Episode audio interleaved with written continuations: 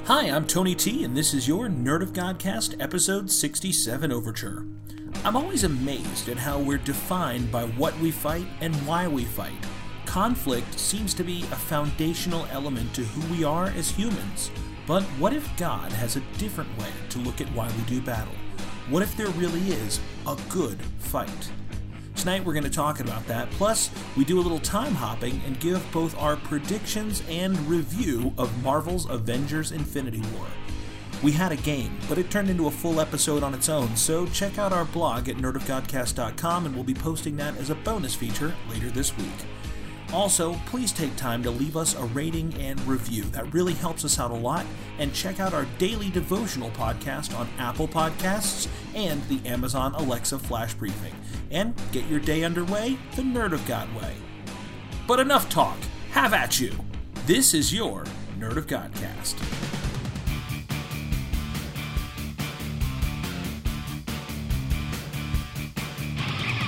Hey there, guys and gals, geeks and gamers. You're listening to the Nerd of Godcast, that place on the Venn diagram of life where Christ culture and nerd culture find sweet, sweet two player co op. Hello, hello, hello, and welcome to the Nerd of Godcast, that place where Christ culture and nerd culture follow each other through time, striving to put right what once went wrong and hoping each time that the next leap the leap home. My name is Tony T, and for the next few minutes, we're going to be talking about all the things that get you excited, make you geek out, and give glory to God. But guess what, Gigawatt? I'm not going to do it by myself because with me, as always, is producer. St- oh no, no, dang it! I was ah, You're talking about go back in time. You went too far back. Too far. back in. Steve O Supremo. Great Scott, everybody. How you doing? What's going on, big boy? Not not much. I don't like that you called me big boy. Well, I don't. I don't like that you answered my question with something that's not an answer to my question. Wait, what? What? What'd you say? I don't know. The big boy threw him off. In a lot of ways, the Hey big there, big boy's boy. always been with us. He's never left us. Hello. Speaking of big boys, Hey, everybody. Uh, across the table, often imitated, never duplicated. It's the big man himself, Quentin Gregory Neff. My doc, this is this is heavy. Are we doing a Back to the Future thing tonight? I don't want to. no, you said time travel. I just said Great Scott. I didn't say time travel. And I'm heavy. There's that word again. Heavy. There's nothing, there's nothing to do with Back to the Future. I'm just saying that I'm crashing heavy. Since we're here, I watched Back to the Future for the first time. But it's not your turn yet, EJ. I'm sorry. I We'll just get there, needed we'll to get jump there, in. we'll All get right, there. sorry. I'm done. but he's here from the future to warn us. oh my goodness! Here comes trouble. Let's make it double. It's the twins, Jackie and Jess. Hi, everyone. Hey, what's going on? I feel like I haven't seen you guys in so long. I know it's been forever. It was like you were in the past, and now you're with us in the present. Uh, tonight's episode has nothing to do with Back to the Future, by the way. Guys, You said I think Christ culture and nerd culture are traveling through time. You're making a quantum leap. But I wasn't making a ti- like a time travel reference, like a Back to the Future thing. I know that, but you start talking about time travel. So I want to travel the back in time to the beginning of this episode and not introduce you. Oh, well, you can do that. It's called editing. Hello, hello, hello, and welcome to the Nerd of Godcast. My name is Tony T, but I'm not going to be doing it by myself. With me, as always, is the man with a plan and a paintbrush in his hand, EJ Nieves. It's your boy. What's going on, officialness? Man, I'm feeling great. you saw Back to the Future the other yes, this I week for the first time. It was cool. It was cool. I went with uh, Steve Esprimo, big man. We we went to Epic. Big man is Neff. Well, That's yeah. at the that's at the the, the next part. I of my went. I went with Big Boy and Big Man. My, That's my who I went with. My You said- bodyguard, big man. I'm not- They were my bodyguards. I don't like big boys. Big boy and big man. Yeah. Well, all right. So, um, did the the adventures of Marty McFly inspire you? Yeah, it was pretty cool. It was pretty cool. Did I s- can see where Steve-O really, really, really, really enjoys it. Did you did he talk through the entire movie? I didn't no, talk at all. no, he talked not Nah, once. Steven's good with not He was like talking. He- focused. he's probably good with not talking in the theater, but I promise you, if we were sitting around the living room and we put on Back to the Future, He would quote every line. If no, no, you have. not at Tony's house. you have. house Rules. not rules. for Back to the Future. I've You never. have. I've never watched Back to the Future. He with might you. not. This might have been pre uh, the firm institution of house rules, Okay. and that's not true. I put on Back to the Future, and you have dis- you have When? talked. No. This is years ago. No, We've because known you, each ne- for a long you, time. you Steven. never put it because you said I can't put it on with Steven because he's going to quote the entire thing. That's true, and it, and I was right. no, I just quote the entire thing when the movie's not on. No, you do. Um, Uh, so Back to the Future, that was a movie that came out about uh, 30, 30 three years three ago. years ago. Wow. Yeah, that was good. I like how you just kind of follow right behind. Great Scott. Uh, but we're going to talk about some things that are coming out in the future today. Uh, we're we're going to do a little time traveling on our own, I suppose, uh, because th- right now the movie uh, Avengers: Infinity War has not yet come to theaters. But before this episode is over, we are going to be talking about Avengers: Infinity War through the magic of time travel and editing. Where we are. Yeah, we definitely are because this, uh, when this comes out, the movie will have been out for a few days. It will just have had a record-breaking opening weekend, I'm sure. Oh, yeah. I have and uh, goosebumps. It already has a record-breaking pre. I think the pre-ticket sales. pre-sales for this movie have already outsold the previous seven Marvel movies. All right. So we're gonna we're gonna be talking about this later on in this episode, but also later on in our lives. So who let- let's let's do a little um, time capsule right now. Let's throw something in so that later on, like what is it uh, like a prediction or something on the movie? Someone's or gonna die. Some okay. So so that way we can at the beginning of the episode we can say this is going to happen in this movie, and at the end of the episode we can say, aha, we were right or we were wrong. So Jackie says someone's going to die. Mm-hmm. Steven, anything any predictions about this movie? Anything that you think, oh, this is going to be what happens? Um. Well, someone's gonna die. Jackie already said that. Can't um, take it. It's mine. He does but- it to me well, all we the already time. talked about that. We already talked about it on last episode. I know. So we're going to wasn't talk here. about new things now. Any other predictions? Anything that you hope to see happening? Yes. Um. We're going to see, um, something Fantastic Four in this movie. Whether it's Silver Surfer That- or one of the what I- yeah. Fantastic Fours or Galactus. That's an interesting theory. Where did you develop that theory from, Steven? I stole it from you. yes, you did.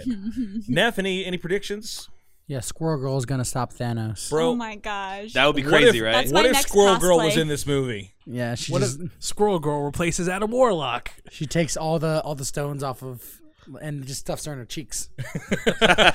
They'll never look for them here. Now, Adam Warlock exists in the MCU. We know he's got a Yeah. sovereign cocoon. Is he going to show up in this movie? I don't think so because according to Scott Higa, according to James Gunn, he's not going to show up until after until like Guardians of the Galaxy three, which is stupid. But he could show up in it, but he would still be kind of young and naive. Any any theories for this movie, Jessica?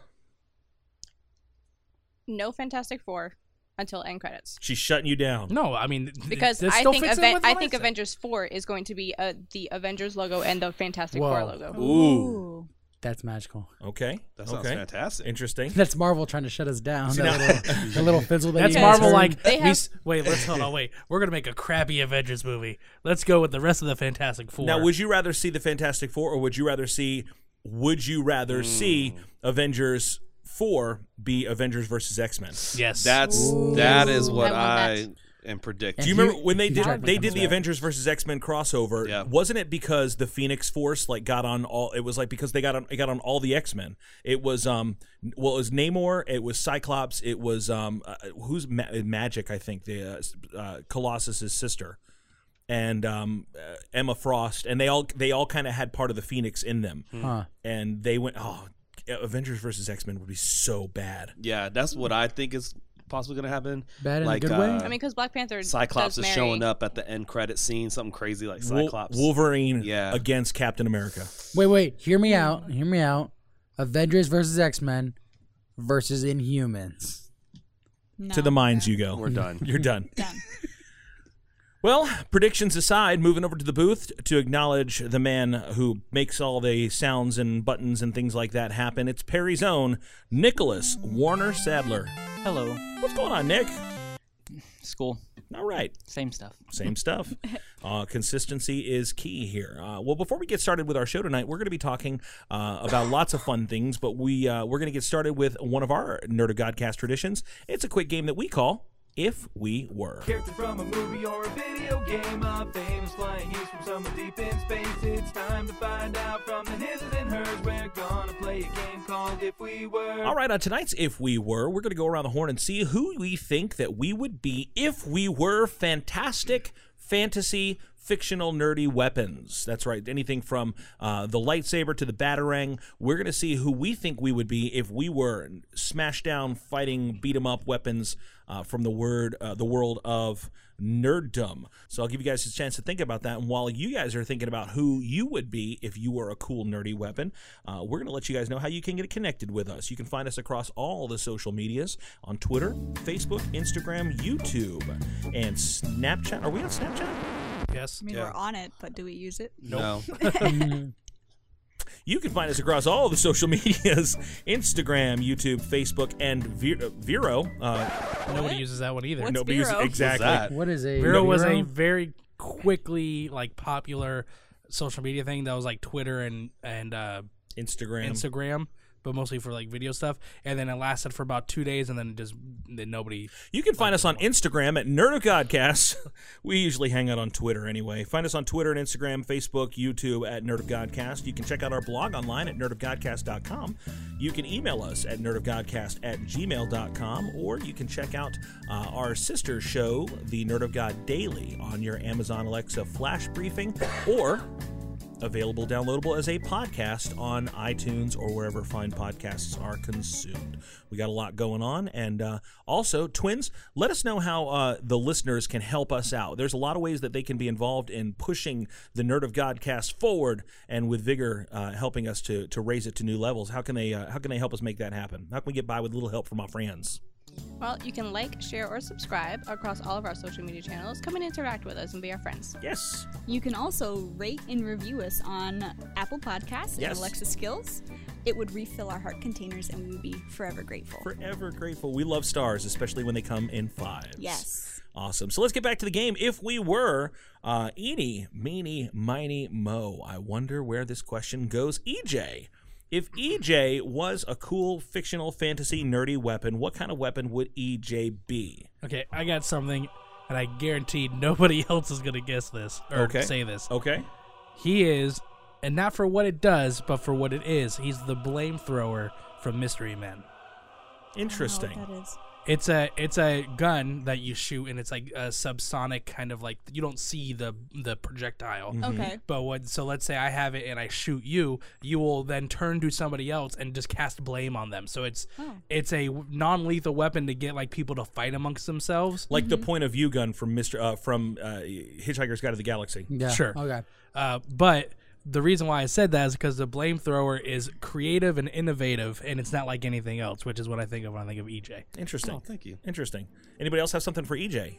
I can't remember what it's called, but um, in Super Mario Sunshine, Baby Bowser has this little paintbrush that he uses to wreak havoc on Isle Delfino, and it's literally a paintbrush that he can paint anything and go anywhere with. That's So, Oh, I was like, That's I, I think That's EJ cool. would like that. He'd use it for the good. that's cool. That's really cool. I had the uh, the Splatoon weapons. I don't know which That was my one first specifically, but like a, it's like a paint gun.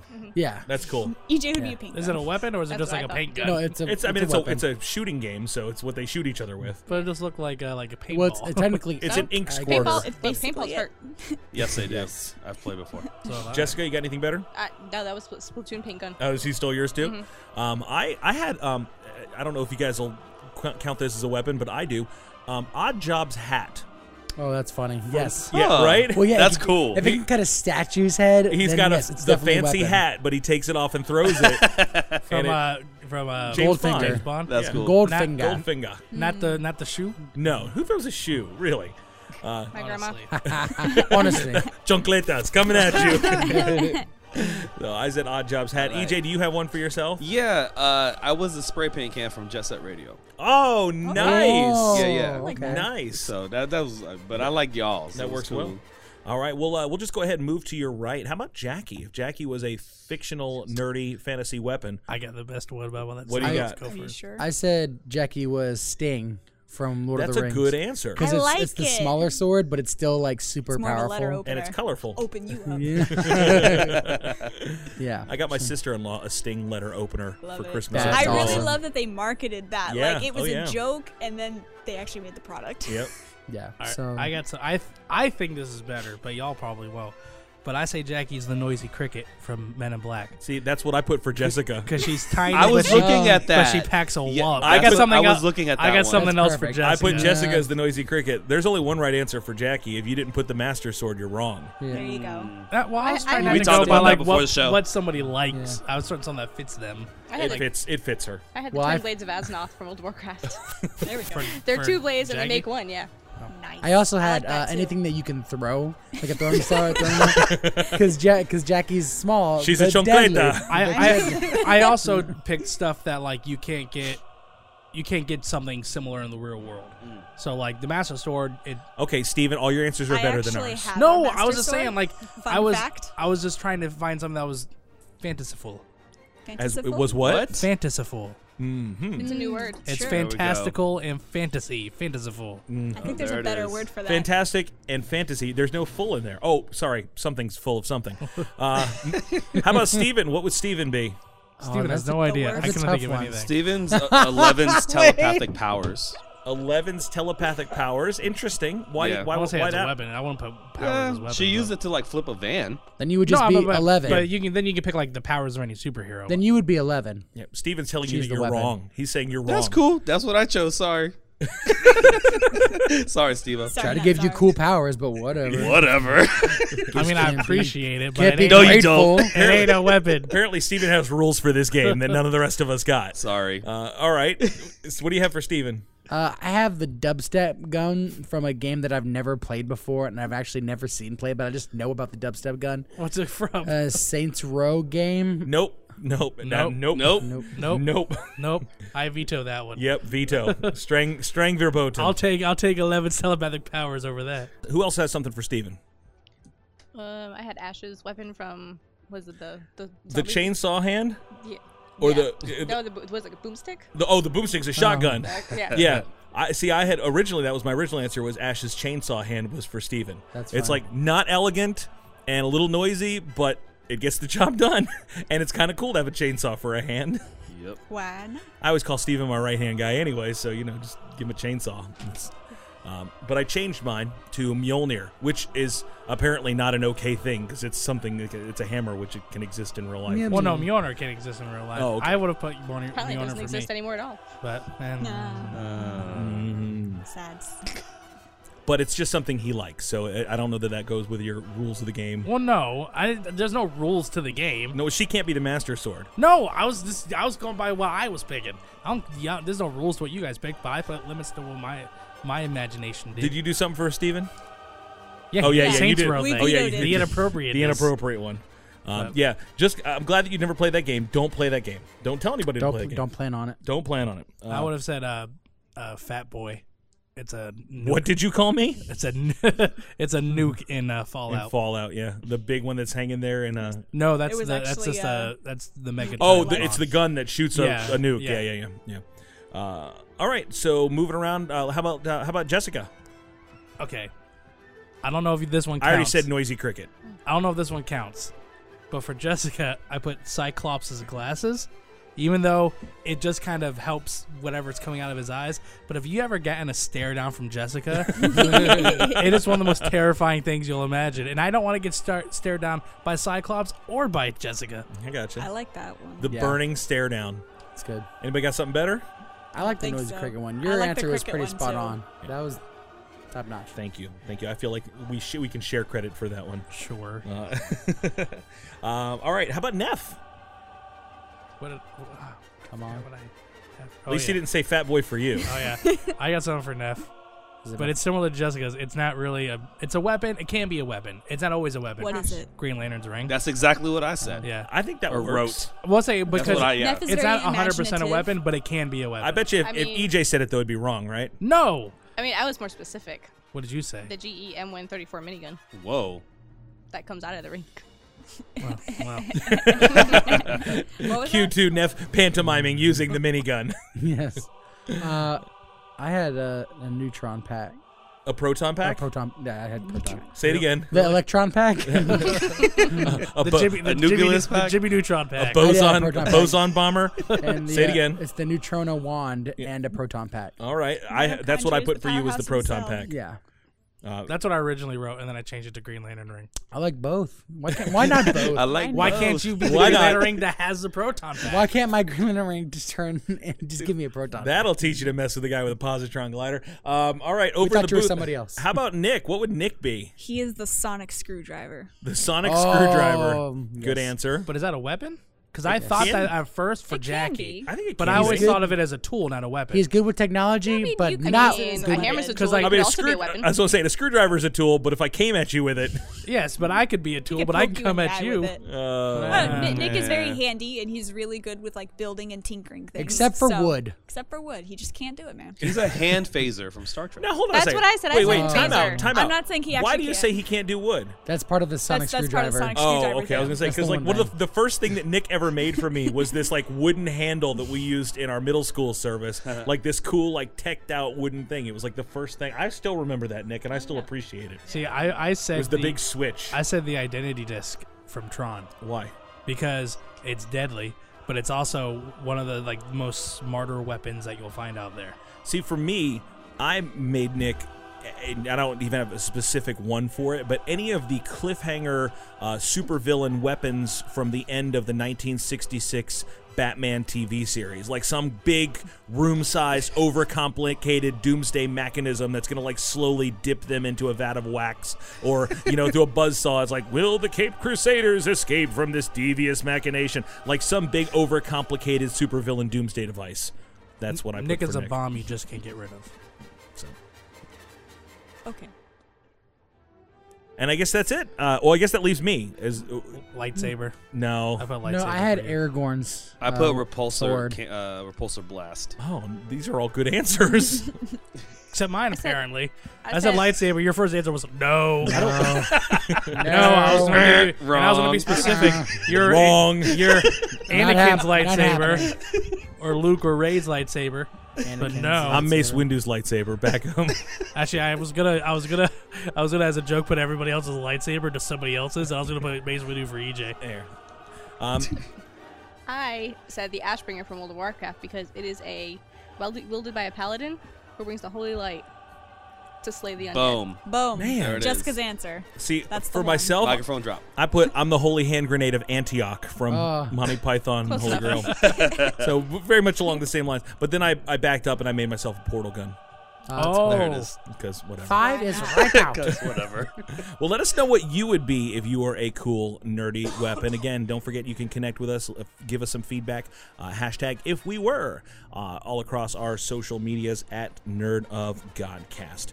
And now, strap yourself in to the Wayback Machine because we're going to pump this thing up to 88 miles an hour. And we're going to travel into the future, or I guess uh, to the present from where you are right now.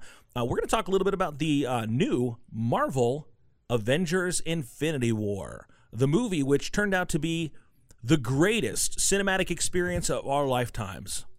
The movie that turned out to be one of the most disappointing cinematic experiences of our lifetimes. I had to record them both just because we don't know which way it's going to go. phenomenon. the movie. I would be so that- disappointed if it was bad. the movie. Well, when was the last time Marvel put out? a But bad can you movie, though? imagine if this movie's bad? Like It was the biggest DC Rickroll. bad. No, it won't be that. You know like what? Inhumans bad. It's possible.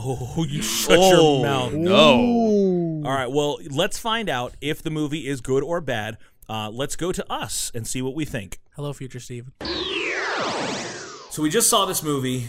We're still fresh, uh, butter from the popcorn under our fingernails. What was your experience? It was definitely it was definitely an experience. I will say that I did not expect to have such a range of feelings and emotions throughout because they definitely it's definitely like, I don't think you could genre this movie because you have everybody that you see and they have their own individual movies those individual movies still come through in their scenes in this movie. So like you have the guardians that are still kind of lighthearted they're still lighthearted in this movie and you have you know wakanda and wakanda is you know the fantastical uh, jungle but it's just it's all these different characters that you see there's their own characters still. It's not like you have all these people together and it's like a, a mess of a tone or a mess of a story Well, two hours and 40 minutes of, of this movie, and we never stopped jumping from plot line to plot line. Yeah. I mean, characters really across the galaxy, um, jumping from Wakanda to uh, to the, the, to Titan to nowhere. Uh, we were following people all across the galaxy. Did you feel like it was exhausting? Was it was it tiring to kind of keep up with everything that was going on uh, for two hours and forty minutes? Did, did this movie really never let up? Yeah, it, was one of those movies where I didn't. It, didn't feel like it was two hours and forty minutes. Once the movie, anytime a scene would kind of come to a close or slow down, it would jump to another one. So it didn't really feel like there were any slow moments or parts where the movie was just dragging. Was that smooth, or, or uh, I mean, there were some moments to me where it felt a little exhausting, a little disconcerting. I'm, we're jumping back and forth, and uh, okay, this is all happening, this is all happening, and then meanwhile over here, uh, scene change, character change, to, even in some sense a tonality change. Uh, was do you think there was too much in this movie? I, I, well, for me, there was a couple times when I wanted to watch one storyline, and of course, it all you know is one collective storyline in a whole, and it all comes together. But at the same time, it's all these separate ones, and there was times when I wanted to focus on one storyline, and we were cutting to another, and another the other one was bad. They were all really entertaining, and I wanted to know what was going on at each single one. But there were times when it would cut away at a point where I was like, uh, I what.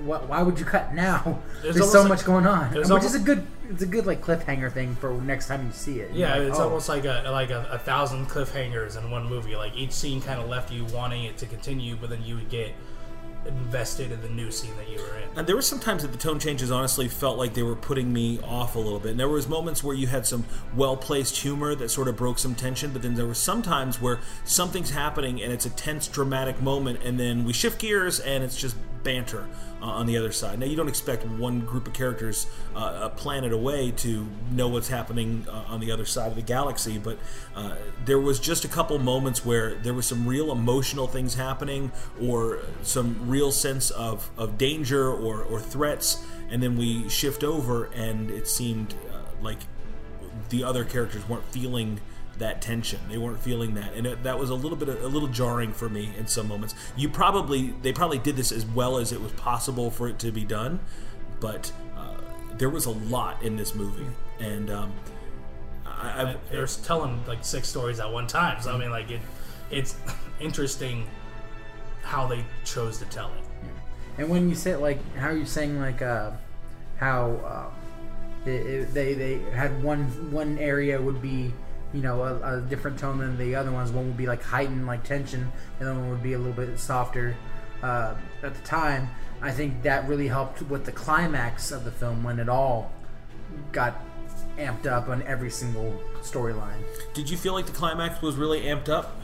What was what was the most amped up part of the climax for you? Because I, I thought that there was a, a real climax that w- with and we'll just call it a team. We have the, the separation of powers.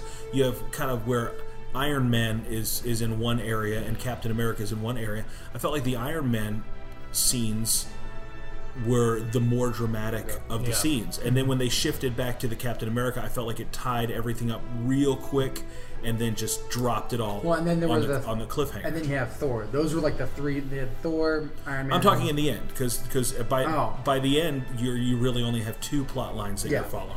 That's fair. They they raised the stakes higher in this movie than in any other MCU movie mm-hmm. before. Yeah. And uh, But there's some you don't know- lasting things that happened in this movie. And you don't know who's safe. Like Yeah. from the get go, it's like, oh, well, I guess anything can happen to anybody. anything can happen and they do and they open up this thing i mean before you even get to the title card they, they open this thing up with oh by the way infinity war i mean it's it is Yeah. it is Yeah. all all the cards are down on the table um, so thanos had his little mod squad of bad guys yeah. uh, what did you uh, what was your impression of them because that, that was that was a risky move kind of with his little uh, his little four horsemen of steppenwolf there there was a couple cool like I don't know. There was like one. How many? Did, do you have five? I think it's three, four four. Four. Yeah. Uh, Yeah. They were they were pretty cool. Um, Why I said- that's why i said four horsemen there was one in particular who has like actual powers. Powers. the ebony maw Yeah, and he's so cool. He's like a he's a bad dude. The other ones were really cool because they were combat trained, but this dude was all about using his powers. And that's I thought he was like I could see Thanos using him in so many different ways. And he did a lot of stuff. He messed a lot. he of was the up. one he was the one that in the scene from the trailer where you have uh, the the four coming out of Doctor Strange's Sanctum Sanctorum. So you got Strange, Wong, uh, Bruce Banner, and Tony Stark, and he was the one that had kind of the first showdown with Mm-hmm. them in that scene. So you you know that there's there's something happening there. And uh, formidable right off the Against all bat. of those guys. right off the bat, and um, and and I mean the interaction that he had with Doctor Strange was really remarkable. Mm-hmm. Uh, Doctor Strange, a wizard Oh, his own right.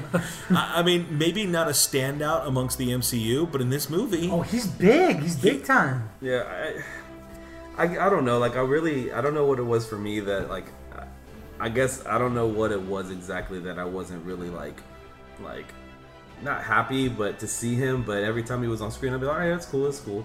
But I mean, that was my thought. I guess I wanted to see more people on screen more than Doctor Strange. That was me personally. I love Doctor Strange because I love Benedict Cumberbatch as Doctor Strange, and I keep forgetting he's British. I'll just keep Yeah. saying that. Each time I watch him as Doctor Strange, I'm like, oh yeah, he's Yeah. a Brit. so so is Spider Man. The one thing I did appreciate though was the banter between him and Tony Stark. yeah, that that was was, great. A lot of people don't, you know, step toe to toe with Tony Well, like that. So he's it's, the ma- it's he's the magical Tony Stark. Well, yeah, so I'm saying like Doctor Strange in the movie is kind of a jerk, so he still has his jerkiness. With him I a think he's bit. a I think he's a bigger jerk than Tony Stark. Yes. yeah. yeah. but like Tony Stark is sarcastic. Doctor Strange. Yeah, I don't. hurts. Tony Stark is a jerk because he do, he just doesn't know any better. Like he's a little aloof to people's feelings. But yeah, I think Doctor Strange is just is kind of like uh, I'm smarter than you. Yes. So, But you got to think like they focus on the characters, or, or they put focus and importance on the characters who had Infinity Stones, because obviously that's what Thanos Yeah. was going for. So obviously Doctor Strange was going to play a big part because he had the uh, Eye of uh, Agamotto, Uh-huh. and so that had the uh, Time Stone. Time Stone in it. So obviously he's going to be a big role. Dormammu, I've come to bargain. I've come to bargain. Woo! So- the apple is ripe again. So you you have conflict coming from every side of the MCU. Uh, everybody saw the, in the in the trailer, and there's obviously an expectation. Uh, Vision is on his life is on the line when people were watching this thing. Now I was surprised because uh, when the the trailer showed it, it was just a foregone conclusion that well Vision's dead now because we see them kind of coming after him. But he played a, a large role in this movie. Yeah. Um, what was your what was your uh, who surprised you in this without going into any you know details for good or ill? Who was a character that you went, wow, that was really awesome, or wow, that was less than awesome? Scarlet Witch Scarlet Witch. because she lost her accent. Yes, she did. She had an American accent that entire movie. Like, what is that and about? I could not not focus on that. But no, seriously though, I did. I liked I liked her more in this movie than I had in the other ones. She's not like the standout for me. I said that as a joke. Although her her thing with Vision is played up a little more for obvious reasons. Sure, and I'm glad that I mean they they've established that from even from Age Yeah, of Ultron, yeah, yeah. but uh, it was it was good to see that all play out. Mm-hmm. Uh, who surprised you in a good way or in a bad way? I don't know. The Guardians were really surprising in this movie. Why why surprising? because like they were i don't know i guess their interactions with other characters was something that i really wanted to see because they haven't interacted with any of the other mcu characters up to this point Mm-hmm. and so seeing that happen it was just a really cool thing and so See, that was the I was most disappointed in the Guardians. really Yeah, I was. Why? Be, uh, without going into any actual details, I was most disappointed in Star Lord. Uh, he every time that he was on screen, he was frustrating to me. Yeah, I Uh, think that's like fair. there were a couple times in the movie where I'm just like, like So- I can see what they're going to do, I can see what he's going to do, and I kind of wish they wouldn't do that because it's just kind of like, yeah, even though you would think this is part of his character, sometimes smart. He's like he's not an idiot. Like why would he? Like you know what I mean? Yeah. Yeah. Like, and I even though I I liked that they still kept them the same. Like they still they were still the guardians, but there were times where it's like, okay, maybe they're just here for the levity rather than pushing the story forward. Yeah. Uh, Gamora. oh yeah She was very surprising. Yeah. I, I really, out of all the guardians, I enjoyed her the most. She got in the- movie. I agree. she got like the most development in this movie than she did in the other two movies but Well, now this was other- her. This is her coming back to her story. I mean, Yeah. the, whole, the whole thing that we never saw bo- before the first Guardians was her relationship with Thanos. We only saw her on loan to Ronan. So And in the first Guardians, she's like this, you know, warrior chick who's just kind of like hardened and like standing, like keeping people away. And then Guardians 2, she kind of lets people in. So in this Yeah. one, she's the most vulnerable, even before all the crap goes down. She has already let herself become vulnerable. So you've kind of had a slow build of her character, and then this movie, the mo- the most of the building is done in this one. You've got uh, you've got a lot of interesting character development in some characters in this movie, and then some people just kind of show up into this serviceable version of themselves. Um, Bruce Banner, reintroduced into the mainstream Earthbound MCU in this Yeah. movie. Yeah. Uh, and it, is this one of the more enjoyable Bruce Banners, or is this less than what you were hoping for? without you know giving stuff away, I I would personally say, and maybe for the sake of the storyline, it had to be this way. But I I was disappointed, and I wanted to see more. More, More. Yeah, Let- I'll just yeah, put it that yeah, way. Yeah, I want to see more.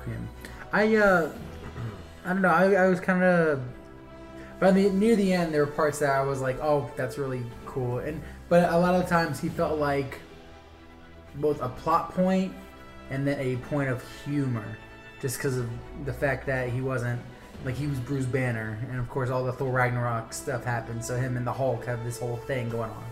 So like th- that whole dynamic was interesting to see. Um, being played out on the on, in, in the movie, especially when it came to his interactions with other people and how he had to do what he had to do. So you mentioned Ragnarok. So post Ragnarok, post uh, Thor kind of coming into his own, uh, he was a guy that sort of had his uh, his own major thrust. So you, you know you mentioned it lightly uh, earlier, I believe, Neff. If if there was sort of a team Tony Stark and a team Steve Rogers, there was equally a team Thor. Yes. Um, oh yeah. That was my favorite. Was- I mean, I I'm enjoy biased. Team Thor. I'm biased because I love Thor. But he had his own like, and, and on he his had a team. crew. But Yeah. it was, but it was primarily the Thor show. yes. this seemed dangerously close to Marvel's Justice League. Dangerously close in the in the tone and the, the, the cadence of this movie. You, of all the different characters coming together and their sort of awkward, uncomfortable interactions, it mirrored the same form that Justice League did. The the big otherworldly battle uh, with a you know strange, super powered ancient villain. Um, it, it just kind of felt like it was cut from the the dark cloth of of DC. Well, I think the difference is um, in Justice League we had characters who some of them were being introduced for the first time. And in this one, we have characters that we've been following for ten years. I didn't say it fell into the same potholes and, Oh. and the pitfalls that Justice League did. It did. was almost like it was they did what just it's like if they did what Justice League did, but did it right. This movie does not have a right off into the sunset, No. happy ending, No. triumphal like. Which I No. enjoyed. Like Yeah. the, when the, when those credits rolled, I don't know what was it like in your theater. Well, one guy yelled an expletive. It, it went it went uh, from like reaction, quick reaction, and then Nothing. everyone just kind of stayed quiet. like in and- anticipation for the uh, end and the least amount of people in 10 years of Marvel movies, the least amount of people got, got up and left. walked out. Yeah, it was almost like you you almost felt the vibe was that everybody wanted more. They wanted questions answered, and it was almost like this mysterious, like, okay, so Yeah. we're gonna wait. Uh, And for the first time in maybe two end MCU credit history, they're like, "See you next year." yeah, Yeah.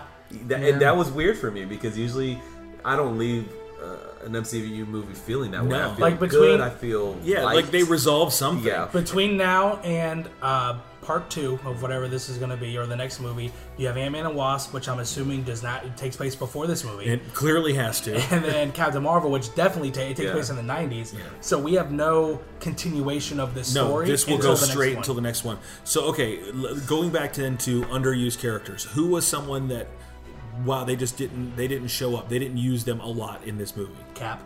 I, I was I That's- would yeah. agree. Cap. That's my number one answer. And that, not in a bad way. Like I'm not saying I'm mad at it. I think they used him as much as they should have. I think he's probably going to be more of a bigger plot point, or not plot point, like in a bad way. But he's going to be more important to the plot in the next movie. I'm going to put a bookmark there. We'll come back to it later. Continue. But I, I do think that he was just he w- like he took a back seat because he had to. Right. Um, a little bit, a little bit Spider-Man, but Yeah. but not so much because because Spider-Man got some really great moments in this movie. Yes. It's some good quips. But uh, a, a little bit. But There, would- there's a whenever we start talking about well no this isn't a spoiler amazing to me when Spider-Man when they're fighting the people at the beginning of the movie uh, in New York with Doctor Strange, and this guy's throw he throws like a car at Tony Stark, and Spider-Man just catches like, oh hey, how you doing? It's just it, I love it when they just show how strong he is. How's that? How's that not a spoiler? Because it's an action scene in the beginning of the movie. It just he stops it and says hello. But He's already there. You see him. See now, Steven, you made the point earlier about like, oh, it was cool how like when you shifted over, it felt like, well, this feels like this or this feels like this. I, I liked it the first time they shifted to the Guardians, and you got the song playing, and now you feel like Yeah. we're with that. And that was cool.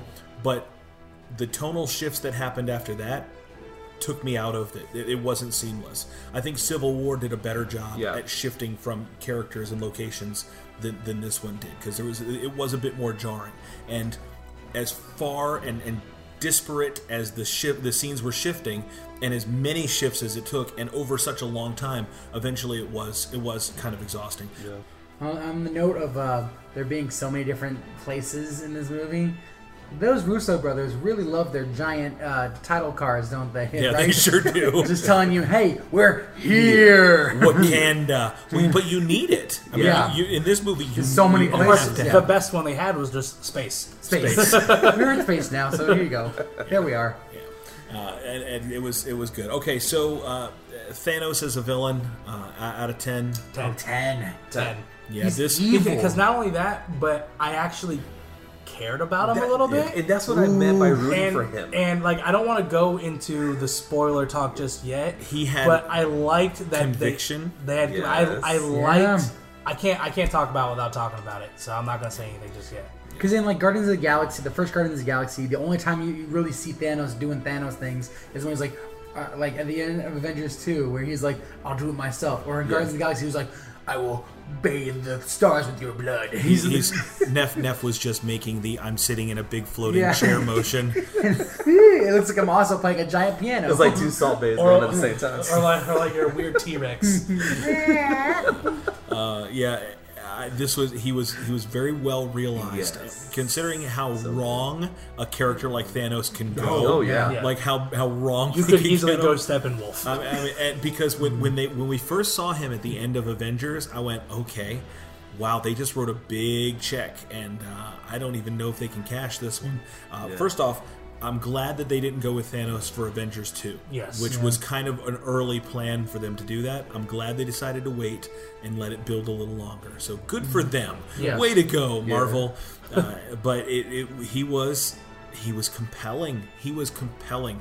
And and he didn't have to be despicable because he had Corvus Glaive and the Ebony Maw, and you know he had those guys. Midnight, Proxima Midnight. He had them able to be uh, despicable for him. but as bad And- as those guys were, and listen, and they were bad because they were fanatical and, Yes. and And they were Especially like, scared like, like- I can't get his name. The dude, uh, the Squidward guy. yeah, Cor- uh, Ebony Maw. Yeah, Yeah. he was just like he's like like he comes in. He's like, "Welcome, you're gonna die, and mm-hmm. and it's good for you. congratulations, Yes. Congratulations on your victory. you and won the prize. Yes, he was like he's like you're gonna thank us for killing you right now. But then I also love how he's like, if I don't get Thanos what Thanos wants, he's gonna kill me.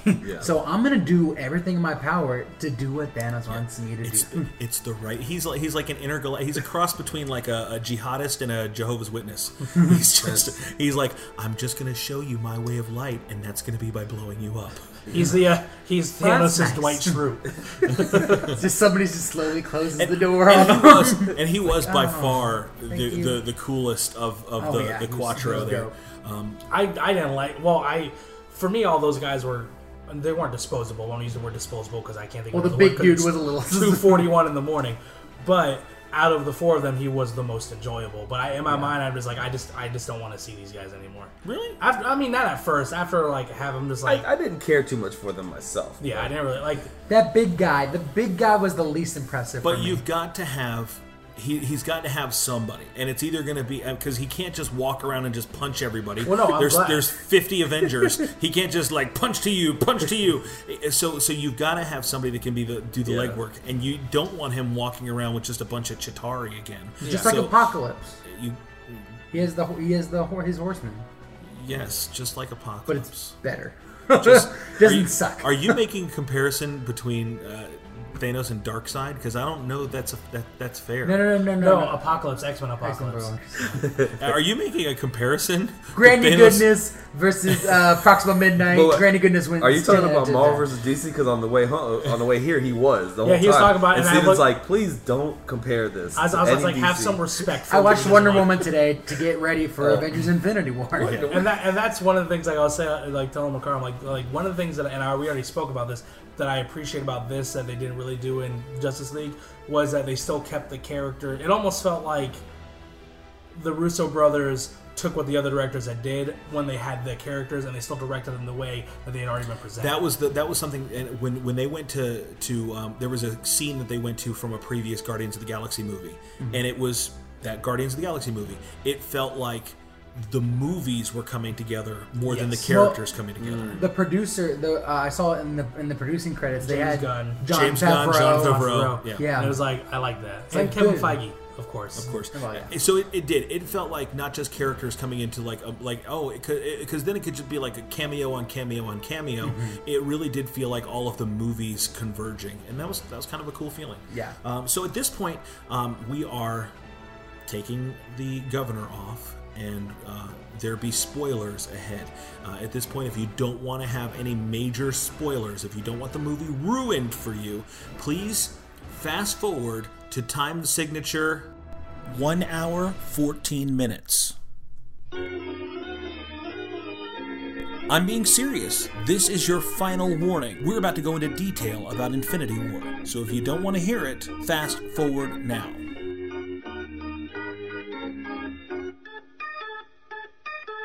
I hate that they killed Spider-Man. Well, here's the thing. Okay, let- let's Here's talk the about thing. this. Hold let's on. Let's talk thing. about this. I hate how they killed Spider-Man. No, no, they no. kill- That they killed him, or the fact that he was, I don't want to go. I don't want to go. I don't want to go. I- I don't The- feel so Scott, good. Scott Higa and I text each other at the same time. The uh, Doctor Who yeah, gif. that's what we said. That's what we said. On the way there, there. there here's. Uh, I Mr. have, Stark, I, I don't want to go. And then, And he ca- and then he apologizes. I'm sorry. I'm, I'm sorry. sorry. I'm sorry. I should have stayed on the bus. He didn't say it then. But But, okay, so we're, we're, we're here. So it's like, let's talk about them fading away. Are they dead or are I don't in a think they're dead. I What think is that? my my opinion is the people that you saw physically die. Yes. Which spoiler alert: Gamora, Loki, Heimdall. Yeah, all the Heimdall in the first two minutes. I oh, had Oh, Loki, Heimdall! Loki in the first five minutes. Which, speaking of Loki, Neff called it. Neff said Loki's going to die in that scene. He, no, Neff not only called it, Neff provided evidence. He said we only ever see Loki in that one scene Yes. in the movie. And I That's told, true. and I was right about how, How- Thor's how his motivation would be However- by that. I'm not mad at why he died. Yeah, Sure. I- was he better. wasn't being Weasley. He wasn't trying to get one over on Thanos to put himself over. He was trying to save the day. Trying he to was stop trying him. to stop. He was trying to be the good guy. Now hold on. In all fairness, maybe he wasn't. Maybe if Thanos would have just gone along with his whole Uh. "I need a guide," you don't know, you failure. Is that your experience? If he would have just accepted him, maybe Loki would have been a little more keen to go don't- I along. think- I think no, Loki was because Loki, to Loki, kill him. I think Loki's always looking out for Loki. That was pretty fun. That was pretty funny though when he was like, "Everybody's guy. Well, uh, I'm cool. I know. Uh, I know I'm- my way around. You've been there one time. I I've been. there. I know enough." I know where the I know where that they still the shawarma. but my whole my whole thing is, I think the people who faded away, there's a, it's something that Doctor Strange said before he said when he said there was 14 million or 1.4 million different outcomes that he saw. How many do we win? One. And then he said, and then he goes on later and he gives him the stone. And He goes like, "This, like, this is the end game. Like, this has to happen." I think Doctor Strange is putting into play what needs to happen, and I think that there's a way to reverse that part. Not to reverse everything, because I think the character likes to Does it cheapen it if they do reverse it? Yes, which I was gonna talk a little bit about because Well, you know who's going to be mad if they do do that is Sony. I, I do think it would cheapen it because in my mind, I think they're dead. I mean, I I'm I'm saying that they're. Oh no, I think they're dead, but I don't they're think gone. they're going to stay dead. I think there are going to be characters who die. Like I said, I in my mind, it's if you physically died. If we mm. saw a dead body, you're dead. Like Vision is Vision is gone. With a Yeah. vision straight up death of Optimus Primed in this thing. But he lasted. He lasted longer than we thought he was. like we thought he turn was gonna turn gray and everything. When he got that that staff to the forehead, it was like, "Oh, this is the scene from the trailer." He's Yeah, gonna I die. thought he but he didn't. and he didn't. But, he, but then he added later. So, so okay, bef- let, let, we'll come back to to the death. Okay. Um, this this movie opens up with, with and never really lets up. No. Uh, everybody Oh. come everybody comes together uh, and and their interactions when the characters begin crossing over is fantastic.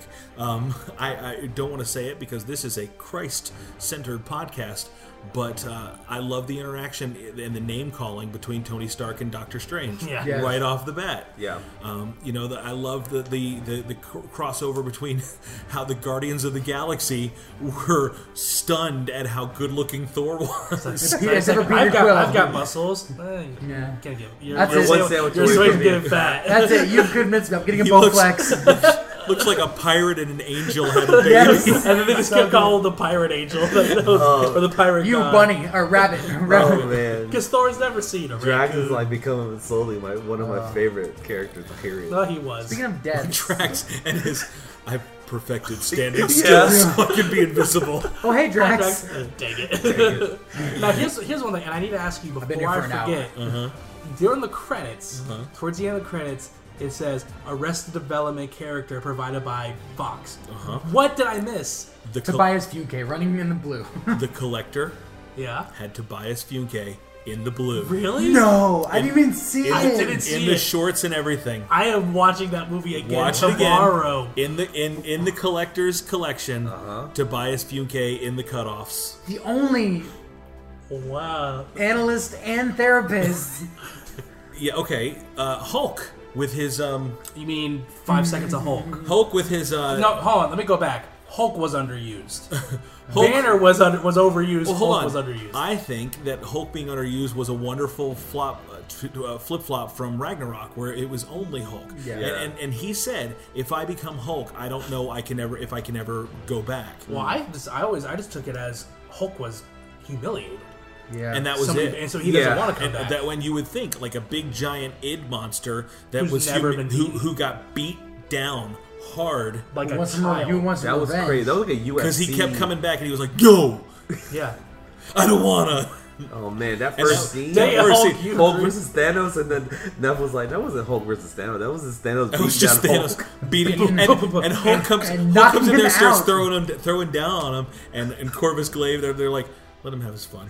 Yeah. they're just like, let him do his thing. He's gonna. He's gonna He'll tire himself himself out. Oh yeah, but dude, he knocked him out. Even Hulkbuster armor couldn't knock knock him out. Okay, so that Sorry, answers the question of who's in the Hulkbuster.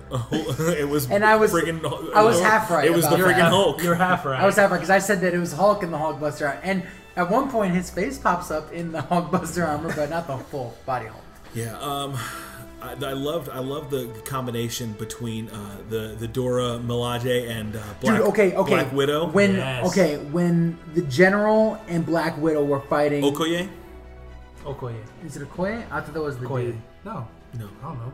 Oh, it is Okoye. Yeah. That was cool. When it was Okoye and Black Widow fighting, uh, what's what's her name? The um, Uh, Proxima Midnight. Proxima Midnight. Cool name, by the way. All all of their names I, I think have to do with like darkness. Like Yeah. uh, like uh, Proxima Midnight and, and Ebony Maw and you know so dope, dude. But anyway, that scene, Black Sabbath. I I freaked out a little bit because I was like, "This is so cool." She's not alone. watching Okoye and Black Widow fight together. It's just like this is beautiful. that was a cool crossover. And then all of a sudden, Scarlet Witch comes in with the, "Yep, here you go. You're dead. You're dead." Alley up to the rolling Goodbye. wheel of death. and Threat level midnight. no, level midnight. Bucky with a machine gun in one hand and, And Rocket, Rocket in the other in the other hand. hand. So good. Ah. Here's the, like we were in the movie. There were times where I thought it was just me, EJ, and Neff reacting. I know, Like I there's felt times bad. people would We were- laugh, we were- but like when he picked up Rocket and We did that laughed spin so thing, We're just like, we "Ah!" like, yeah, like we were happy. and we were everybody like- else was like, "Why are these?" we guys had a so great excited? time. I don't and know also on the way on the way there, I had I didn't read anything. I didn't know about Here this. we We were go. just talking on the way there, and I was So like, you know what would be cool if somehow Thanos either brings or we find Red Skull. And we I- got I it, was baby. crazy. That. It was and crazy. it happened, when, baby. Like, can we talk Wait. about that? Red Skull was in this? Spoiler alert. Wait, what? I mean, I saw Skeletor. Oh. I I I have to All right, theory I will tell you this. in the movie. That made no sense at all. Oh, no, it didn't. But I was still glad that And he it was there. still freaking cool. Yes, It was. still was like- like, there was a small part of me when like you're seeing the cloak and then he kind of drops out, and I'm in my mind, I'm like, no, no, we're gonna see Doctor Doom. Yeah, this is I- how we're gonna do like, 2004. Dr. Doom. And then and then I was disappointed, and then immediately like, hey, I called that. I'm having them go Yeah, that was Skull. I thought Doctor Doom. I uh, I wasn't sure. I thought oh, at first I thought okay, is That this death? death? Are Yeah, they gonna do the death thing? Oh yeah, that's right. Which that would I'm be glad. interesting. I'm And We'll then I about was that thinking, wouldn't it be something if that was Loki? And I, so I'm, I was just I'm kind of going, oh hey, and then and then but Red Skull made no sense other than the fact that it was just cool to see the Red Skull again. I, I would have liked the Red Skull to not have been sort of he was the Charon uh, ferryman of the River Styx of this movie, a- a- as opposed to like I would like to see him come back because Yes. like imagine if Thanos brought him with him to Earth. what, what, what- for what purpose? Oh. Well, this is something that I He was. has knowledge. I He's brought cursed up. with I brought knowledge. up the theory before we saw the movie. I was like, what if Thanos, when he gets all the stones, brings back all the villains from the last ten years? And then I was like, well, some of those guys kind of suck. And what- and- Robert Redford wouldn't do But much. Thanos, well, he's like, but let's- what Thanos about doesn't Malekith? need them. yes. yeah. yeah, And that yeah. was the thing. If I thought, if Thanos thought for a second that he and Whiplash could be somehow formidable, but really, Yeah, that's like the only ones that would be any cool or any good Would would, have be been hella. yeah, Hella. Oh Um, man. who we don't know is dead. Ultron would be cool, but I mean, he's gone. Maybe, Maybe. maybe there's one left. Who knows? Uh, he's still swimming around in, in the crater in Vision's head. Uh, No, not anymore. Oh, I love, uh, I love that Iron Man had a moon dropped on him. yeah, like a legit full moon. Next time you drop a moon on me, it's really gonna tick me off. Okay, I know this is not the same universe or anything, but I thought Injustice, like with the crazy like That's what I'm saying. That's exactly what I was thinking. like, he's dropping a moon. I'm like, on my him. man just got a moon dropped on him. Uh, But I loved, I loved the interaction with like Spider-Man in that moment, doing like crazy stuff of Yeah. just like rescuing people. I got you, I got you. I'm, I'm sorry, sorry, I don't know your your names. okay, can we talk about Spider-Man? Okay, the Iron Spider suit in the trailers they don't show the legs. Yeah. But when those popped out, it was Fantastic. now that was the spoiler. That was the thing that I knew. Oh, really? Because the Hot Oh. Toys Oh, showed okay. showed it with the, the arms on there, and our friend Mike said, "Don't look at the Hot Toys because there it, it'll spoil something for you." He didn't say anything else other than that. I said, "Thank you, good note." Appreciate the warning. Important safety tip. Thank you, Mike. Uh, and then I was looking through a, like a news feed, not even social media, but like actual news.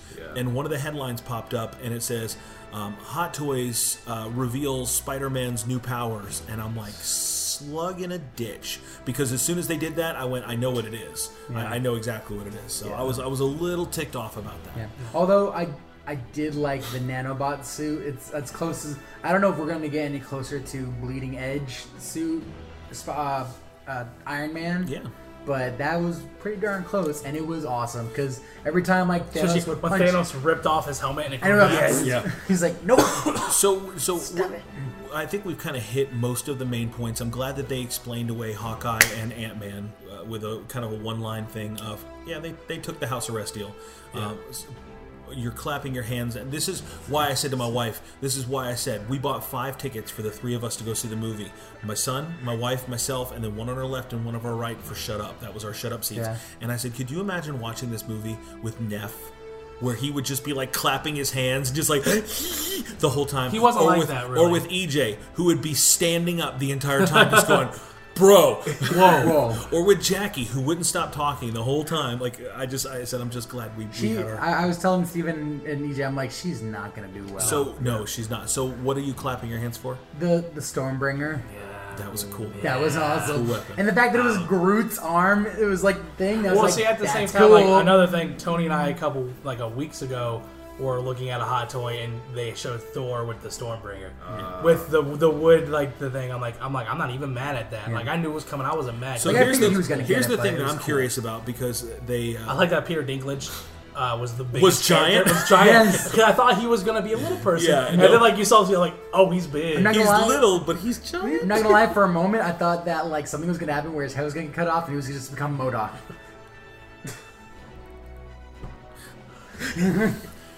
Yeah. So. um, yeah. Insert funny sound. there. Nope. Just cricket, just crickets. what were you gonna say? I don't even know now. yeah, had a twinkle. we in were talking about Stormbringer. Uh, uh, yeah, Stormbringer was cool. That was it was it was awesome. Uh, that was somebody had told me that it was going to be Stormbringer. Or, no, it was from the Hot Toy. I saw I, saw it on the Hot Toy. No, but on, on the Hot Toy, uh, Thor has the eye patch on the Hot Toy. I really hope it's removable Oh yeah, because yeah. he In didn't different have color? it. Uh, and and I, I liked that he had that Rocket just had like an extra eye, And he's around, gonna- and, and, he's gonna take Bucky's arm. Not anymore. Um, It would have been funny though if, if Bu- when Wah, Bucky faded wah. away, So if the the arm arm just hit the ground. did you guys did you guys do a count of how many people died? Black Um, Panther's gone. Black Panther, Bucky. Well, no, there's too many to count because there's a bunch of people. Like half Well, of the Wakanda people. I mean, people that we actually know and care about, named characters. all of the Guardians. I counted seventeen. except for Rock, except for Rocket. I counted Rocket. seventeen. Wow. Nick Fury and Maria Hill. Nick, Nick Fury. Maria Hill, Spider Man, uh, Doctor Strange. Doctor Strange, uh, all of the Guardians of the Galaxy Except except, for for Rocket. Rocket. Yeah. Uh, Which I didn't. You know what? I didn't think Teenage Groot was gonna get. Like I didn't cry. But that sucked. That sucked. I'm like, our, poor Groot our can't have- theater reacted vocally. Yeah. when That, that out of all the people that that that disappeared, everyone went, "Oh, to Groot." You know who made freaking Falcon, that, that sucked. That one, I was so surprised that I felt so bad Yeah. about that one. That No, one what really was- hurt. what was I was worse for like, that? Sam. Bucky, that sucked. What was That worse for suck. Falcons was uh, War Machine What's coming up with going, good? Sam, Oh, Sam. Yeah, that part. But it- then, like, bothered dude, me. but Black Panther gone. So, like, Neff. Black- Neff. But When Black Panther fell away, Neff went.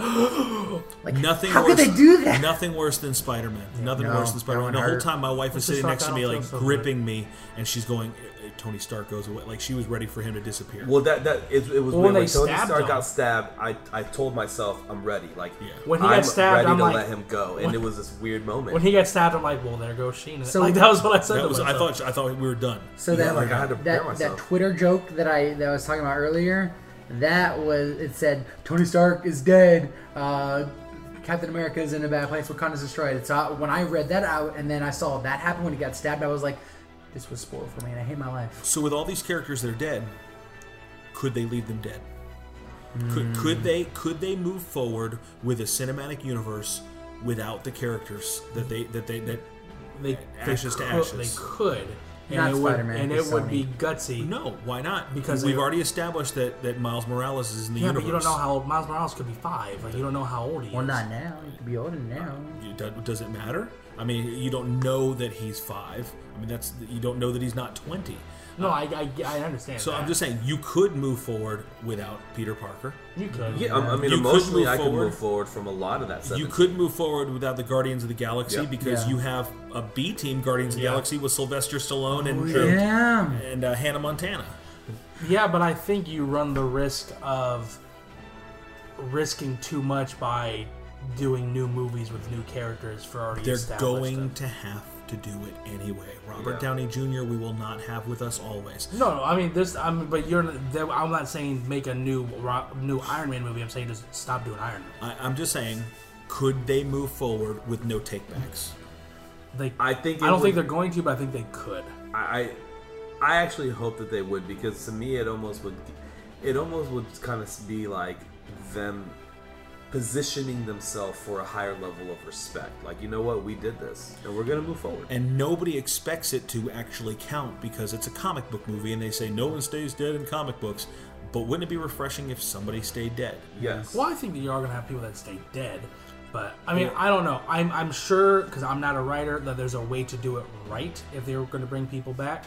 But I, I just I just I'm just I'm I I want to be surprised and have them not do that. But I think they are going to bring them back. I'll say this: I think that your only your, your best bet on how they can undo it, the only way that it gets undone, and it, and, and it's because Chekhov's gun, uh, or in this case Chekhov's gauntlet, Oh. the only Infinity Stone power that was actually shown in its design, designation, and execution. Not just I'm punching you and it's purple, or I'm punching you and it's blue, or I'm punching you and it's red. Yeah, uh, The only thing that you actually saw, this is how this Infinity Stone works, is the Time Stone. It, the Time Stone in particular was shown how it actually works Yes. with the uh, the green ring coming around him, and, Yeah. and as he rotated his fist as time went backwards, in the same way it would have done in the with in a the specific with a the, specific the thing. specific like Yeah. this is how this works. So why did Doctor Strange give up the Time Stone freely?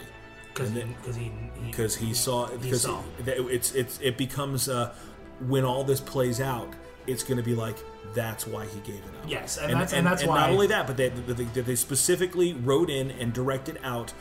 I mean, he could have just knocked Wanda out of the way and crushed Vision's head since that was what was going to happen. But they intentionally showed him. Wait a minute, I have this power. Flick of the wrist. Look, You know, if I could turn back So time. you killing your boyfriend didn't matter. yeah so so you, you have yeah you have that uh, and, and I, I think that that's going to be the way that it all, it all Netflix. plays out and it is, is the time stamp. Yeah. It's going to all go back to Doctor Strange going, oh, by the way, this is why I gave it to him. It wasn't, because why would Doctor Strange, Exactly. who the whole time was like, I can't give this up, I can't give this up, I can't give this up, please don't hurt the man that I called a D-bag an hour ago. You Yeah. know? Hmm. Do you, do you guys Unless remember, he's essential to how things wrap up. Yeah.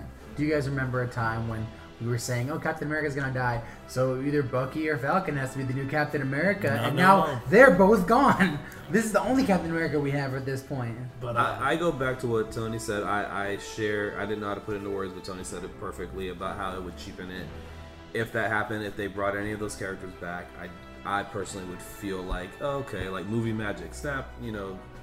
Well, uh, the idea of let's the, bring them back. the Infinity Gauntlet is you literally have the power of the Yep. entire universe, time, space, soul, whatever, at, and literally at your fingertips. Yeah. Here's here's the way that it works, and I don't feel crappy about it. If Thanos brings him back, if something if something happens where imagine this, imagine uh, uh, we're just spitballing here. Imagine a greater evil. Imagine something even. bi- Imagine Galactus shows up, and Thanos can't stop Galactus. Galactus. and the what- only way, What do they call them in the in the comic? Like Galactus is a different kind of yeah, being. so he's like an, he's one of the Eternals. Eternals. Okay. Thank you. And like with by the Infinity. way, Marvel did just announce that in the next phase of their movies, they're doing an Eternals movie. Hmm. So, yeah, Oh. so Word. imagine, imagine the Galactus comes and he brings destruction with him, and Thanos can't stop him. So he's got to bring everybody back. Oh. and then you have the real team up to end all team ups. well, in the oh yes, because that happens in the comics with Magus. Oh, Who's Magus? He's he's the the when in the Infinity Gauntlet comic book when Thanos gets beat, Adam Warlock gets the gauntlet, and then Adam Warlock. And don't forget, Adam Warlock is still Yes. out there. Adam Yeah. Warlock realizes that I can't control this power because there's too there's too much good in me and too much bad in me. I don't have a uh, a neutral side in me. Because I'm so shiny. So he split. He basically splits himself Oh. into three parts. The most neutral person he can be, which is Adam Warlock, his good side and his bad side, and then he banishes his bad side, Magus or Magus. I don't know how to pronounce it. I've only read it. And then Magus in Infinity War, the comic book line, comes back and gets the gauntlet, and they have to go and get Thanos to come and help It's- them. Because it's- Thanos is the only one. It's that's basically wielding it. Adam Warlock doing William Shatner's Rocket Man video. Because I'm a Rocket Man. But Uh, so I'm just saying That that's would a be- possibility. that would And be- now we have the Fantastic Four, and we have all of these other things happening. The X-Men. Uh, You bring the whole thing together. See, because The Inhumans. imagine in the fourth movie, uh, in the fourth Avengers Next year. movie next year. Imagine at that time when they how do you how do you top this? Yeah. yeah. You top this with that. So I'm just saying That would be brilliant. Did you have it? Thank you. You heard it here first, kids. no, I'm just saying the b- worst bad guy becomes the hero. Sure. And he and he has to undo what he's done. Hashtag Loki. And the only way and the only way to stop it is to destroy the Infinity Gauntlet, which kills him, and he sacrifices himself. Bring the whole thing back because he's he's like Loki. We kind of do feel for him. That's the thing. In the same way that it, we it, we got to the end of Black Panther and felt for Killmonger. Killmonger. Oh, man, Exactly. See, you know, and that's one thing I like that they did in this movie. I like that he's not obsessed with death. I like that he has a like because of my because of my world. There's too many people, and in order to bring peace and justice to the galaxy, I have to wipe out half of it. I have to. That Like, makes that makes him like very. I I don't know. It's like a cross between like a uh, a, a Nazi and um, a very pro-choice liberal. I'm not sure where where that crossover is, but apparently it's on Titan. Time for spring cleaning. So, uh, did you have any theories as the movie was going on of like, oh, this is going to happen right now, and then it didn't happen? But you're like, that would have that would make a lot of sense right oh now. yeah, So- when Batman didn't show up, I was like, what? I was ho- I was hoping that there's going to be some symbiotes uh, somewhere. those bad guys, the the, the They- army they- of they monsters, had a little bit of they a had a Venom little vibe. bit of a venom A vibe, little bit. A little tiny bit. Those Yeah. little, those little, what do they, what do they call them? The uh, space dogs, Yeah. or something like that. That Any, was any, any other theories that happened or anything like that? You were like, "Ooh, ooh, this is going to happen right now." I had one that I thought was very strong, and I, I What I'm was it? Not surprised they didn't go with it, but I would. uh, It would have been cool if they did go with it. Which was, Anybody have anything else? I, I'm, before I, I drop think mine? I did. I just can't think of it. I well, I mean, I don't know if it even plays the way I think it is, but I, I kind of wanted to see Silver Surfer in there somewhere. But Right, Yeah, he's Oh. there. Yeah, but you but you get That, that was, was- your theory. that That, was- I thought was but really Hulk good. became the Herald. Hulk became Hulk got dropped right down into to the Thanos house. is coming. So so I, I, okay, here's here's two. One to Steven's point, it would have been nice to see Tony Stark and and uh, Peter Parker come home. And something came back with him, and it's the the Venom symbiote. That totally justifies Venom in one fell swoop. And I, then I can get past the fact that uh, Tom Hardy sounds like he's mentally challenged in that, and, that trailer. and Venom naturally just looks like no, he does. If you think of him, if you think of him, and, and if they wrote it this way, I'm, I'm not making fun. But if you think of him as someone who's like mentally challenged and watch that trailer, he Hmm. really it, it sounds like he's making fun of that. He's like, you you work for the evil person. Yeah. Why would we do this? yeah, He sucks. Whoever you Why would are. we do that? yeah, like he he. he did sound kind of interesting. It's to me. Whoever I you are. It's Don't- him trying to do a New York accent. No, that's not a New York accent. That is that is a, a mentally challenged New York accent. We only heard bad people. That's okay. That being being being said, um, my theory was this: Wanda has to crush the Mind Stone, which became the, the crucial point of the end of the movie. Was I've got to, I basically have to kill the man that I love to save everybody. So she has to crush the Mind Stone, and I thought that she would. She would crush the Mind Stone, and the power of it would would unleash, would snap her mind, and then Avengers Four becomes House of M and she rewrites and resets the entire universe according to her thing, and she becomes the big bad. That's awesome. Wow. That's a cool thing. And then we gotta get Thanos to come back and re- return everything. Yeah, so I, I, I'm just saying, like I thought, oh, she's gonna snap for having to do this. Like this is poor Wanda was already a little unstable to begin with, First Yeah. her brother, now her boyfriend. and she's got to kill him. Well, in the Ultimate Universe, they're one and the same. Never speak of this again. um, and I do think it's my responsibility as the uh, the voice of the crossover of Christ culture and nerd culture to say that Marvel did a better reboot of the Left Behind series than the Left Behind series did. I was thinking, I'm like, this is like the rap shit. I'm like, man, there. Where's Nicolae Carpathia? There's something is going to happen right now. Especially in the post credits when they open up the car door and there's nobody there. I'm And like, then the helicopter, Yeah. I'm yeah. like, the only thing that's missing is the clothes. That's what I'm Stacked saying. there. You're Neat- right. neat I, I stack did of not clothes. appreciate Peter Quill making a Jesus quip. Uh, yeah, that, that's what happens. That's why Peter Quill got turned into dust because you don't be talking bad about And he was 10 when he left. He never got an opportunity. Yeah, oh, he didn't have Jesus. He had Kevin Bacon, and you know what that's called? A false idol. Yeah, uh, even though Old Testament tells you you're not even supposed to have bacon. Does that mean he has to, does that mean he has to drink melted down bacon?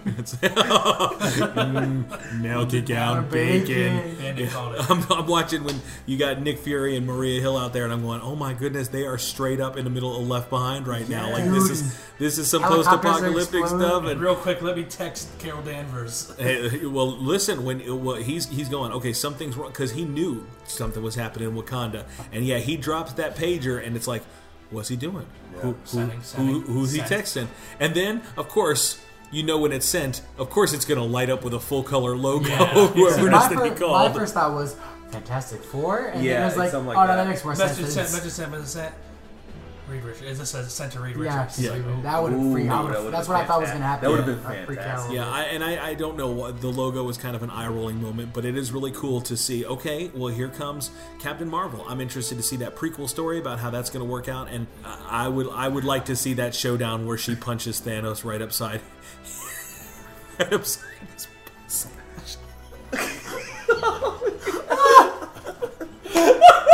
yes.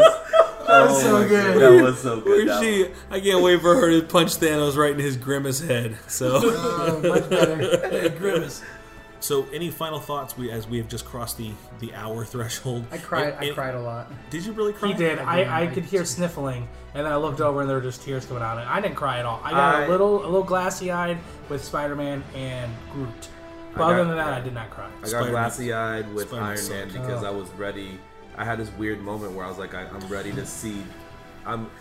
I know it's gonna happen, or I know he's gonna go away. And Strange little I'm red ready. herring because when they write when they make a movie, every word that they say is written into the movie Yes, for a reason. I was for sure that- So the first time we see Tony Stark in the movie, he's like, "I had a dream you were pregnant." They And I- Avenged too. like, what they I did with literally- Hawkeye. I literally leaned over the Neff and whispered, "Well, now Tony's gonna die." yeah, because he's especially if she says she's pregnant. Oh yeah, he's. but gonna they die. totally did what they did with Hawkeye and Avengers too. You have a family now? Mm, that's looks like a target to me. Oh, you didn't see that coming? Yeah. Uh, good stuff. We encourage you guys to go see it. You know, here's us talking about it, spoiling everything like that. We're going to return you to your regularly scheduled uh, Nerd of Godcast. Avengers Infinity War is in theaters now. You probably have already seen it, or you probably have already bought your tickets, or it's probably already been spoiled for you on social media. But uh, go see it, go see it again, and uh, and we look forward to hearing from you what you think. Let us know across our social medias. And now, Nerdy Godcast, we are back. What's up, Past Steven?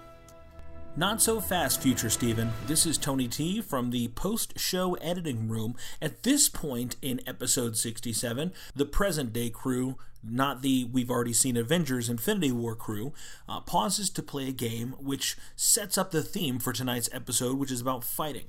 We played a game called Super Fight, which is kind of like a role playing type game where combatants have certain identities and powers and they slug it out till one finally emerges the winner. The game got a little bit away from us and ended up taking almost an hour to complete, which would throw the time signature of this episode way off. So we decided to cut it all together and we're going to make it available as a bonus feature next week. So we're going to get back to the content of the show. Just wanted to let you know that's what happened to this game, and we're back. That was a long segment. That was an hour long segment. This is super fun. Yeah. I like this game. Super, It's super super fight. So tonight, uh, we're that's what we're talking about. We're talking about fighting. Uh, as you can tell, you know, we started out a little bit with what we would be if we were weapons, uh, and now we're going to talk about fighting. Uh, my wife went and saw the uh, Black Panther movie for the first time last Mm-hmm. week, and she watched the trailer for Infinity War. And she said as she was The new wa- one? I don't know whichever one they were showing before Black, Black Panther. I was here with you guys. I oh, don't Oh, yeah. know what she saw, mm-hmm. but she watched it and she said as she was watching this trailer, it reminded her very much of the Lord of the Rings Return of the King. She had the mm-hmm. large epic scale battles that were going on between the characters in this movie just massive you know running across the field battles made her kind of feel like it was of middle earth scale mm-hmm. And I think that's pretty impressive. When I think of like battle scenes, fight scenes from different movies and stuff like that, Lord of the Rings is definitely up there for oh, me yeah. of like the best battles of all Yes. time. I mean, Helm's with Deep. Hel- oh my goodness, Helm's Deep is so good, right? You remember that EJ, and they're they're bringing the big ladders up on the side of the oh. wall, and they're just scaling over, and it's just like this nonstop battle all night long against impossible odds. Uh, amazing stuff. And then we began talking a little bit about. I was talking with my wife and my son about um, the the best MCU battles. What what do you guys remember? Like, what's the what's been the Oh. best fight scene in the Marvel Cinematic Universe so far? That's in your, your opinion, what do you think? The air, the airport scene in Civil War. Yeah.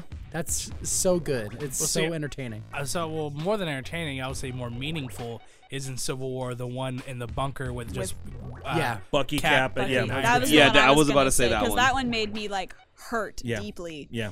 Yeah. Now, now as far as like straight up fights go, the one from Winter Soldier, the knife fight between That was Bucky, pretty sick. Yes. that was Yes. the best. That was not choreography. computerized at all. That was him like That's the best genuinely doing it choreography I've ever seen in a but fight even scene that, that ever. movie opens up with a great fight scene with Cap and, and Batroc. Ah, Yeah. Uh, Yeah. great, great fights in that one. So, Cap, the Captain America movies so far seem to have the, the edge on, Yeah. on fight scenes. Uh, what's what's another great one? Like like wow, they, specifically from MCU. yeah, we'll, we'll we'll focus on MCU because they, they they use the environment, they use their unique powers and characters. Like like the it's not a great fight scene, but it was fun to watch. Was the one in Ant Man at the end when they're fighting on the Uh, Thomas yeah. the Tank Yeah. Engine? Cool. Yeah, Yeah. that That's was cute. hilarious. I like uh, Iron Man 2 when it's War Machine and Iron Man, even though it's like really quick. Fighting all the hammer drones. Yeah, and, like all the oil is like splashing on, on like War Machine's face, it's like just mowing him down with his machine guns Yeah. and stuff. Oh, such a cool scene. You definitely have the iconic fight scene with the Avengers when they're finally all together with the Yeah, Battle of New yeah, York. yeah. Like the the camera shots in that one, just bringing them all together. That one was very iconic because it was our first time really seeing them all fight together. Yeah, definitely.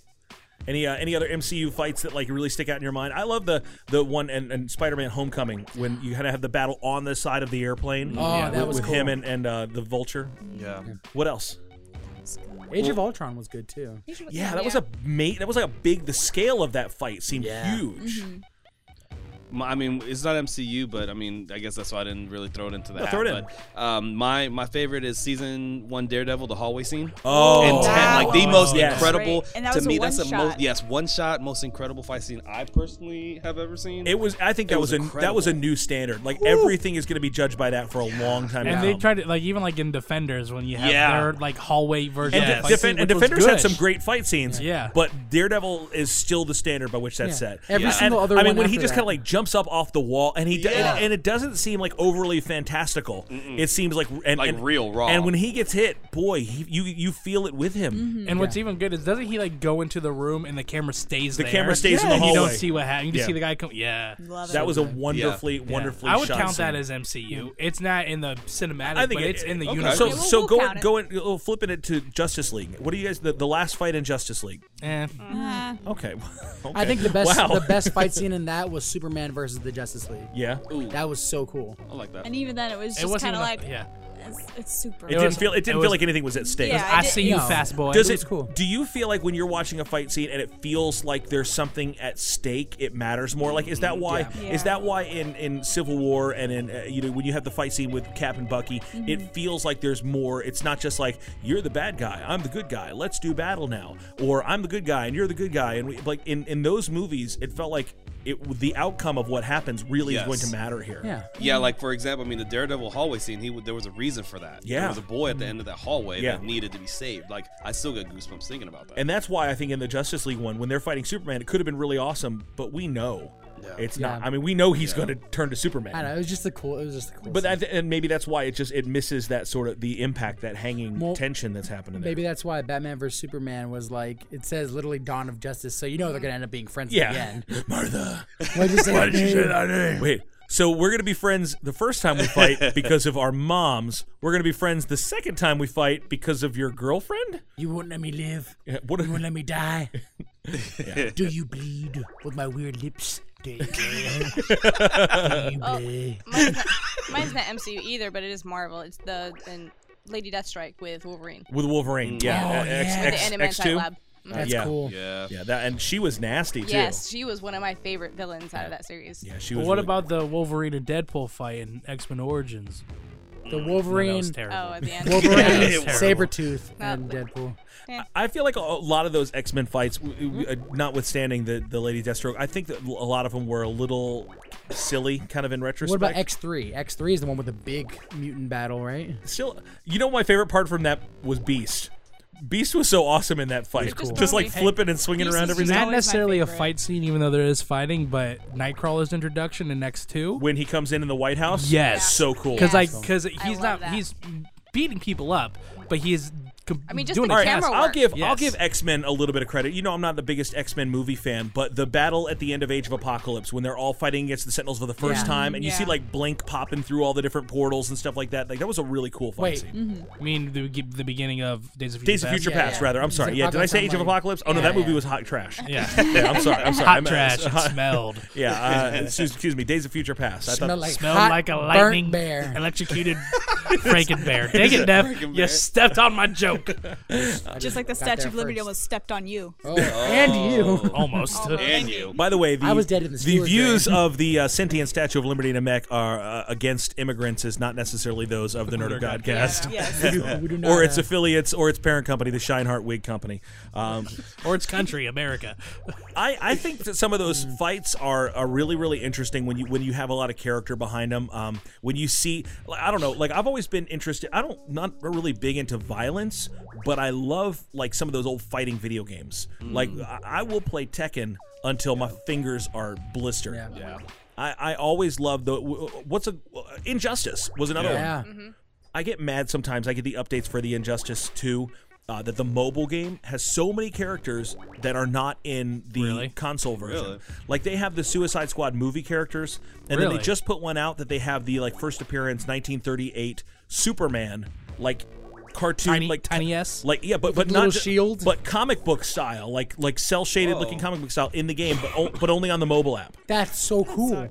I know. Does he pull out a car like and just drop it on him. Yeah, exactly. That's all he does. Yeah, He goes, Yeah. Like Action Comics number one. It, and there's there's a lot of cool things like that. I love like Injustice was so when they came out with all the stuff for Injustice, the Ninja Turtles pack. Yeah. bro.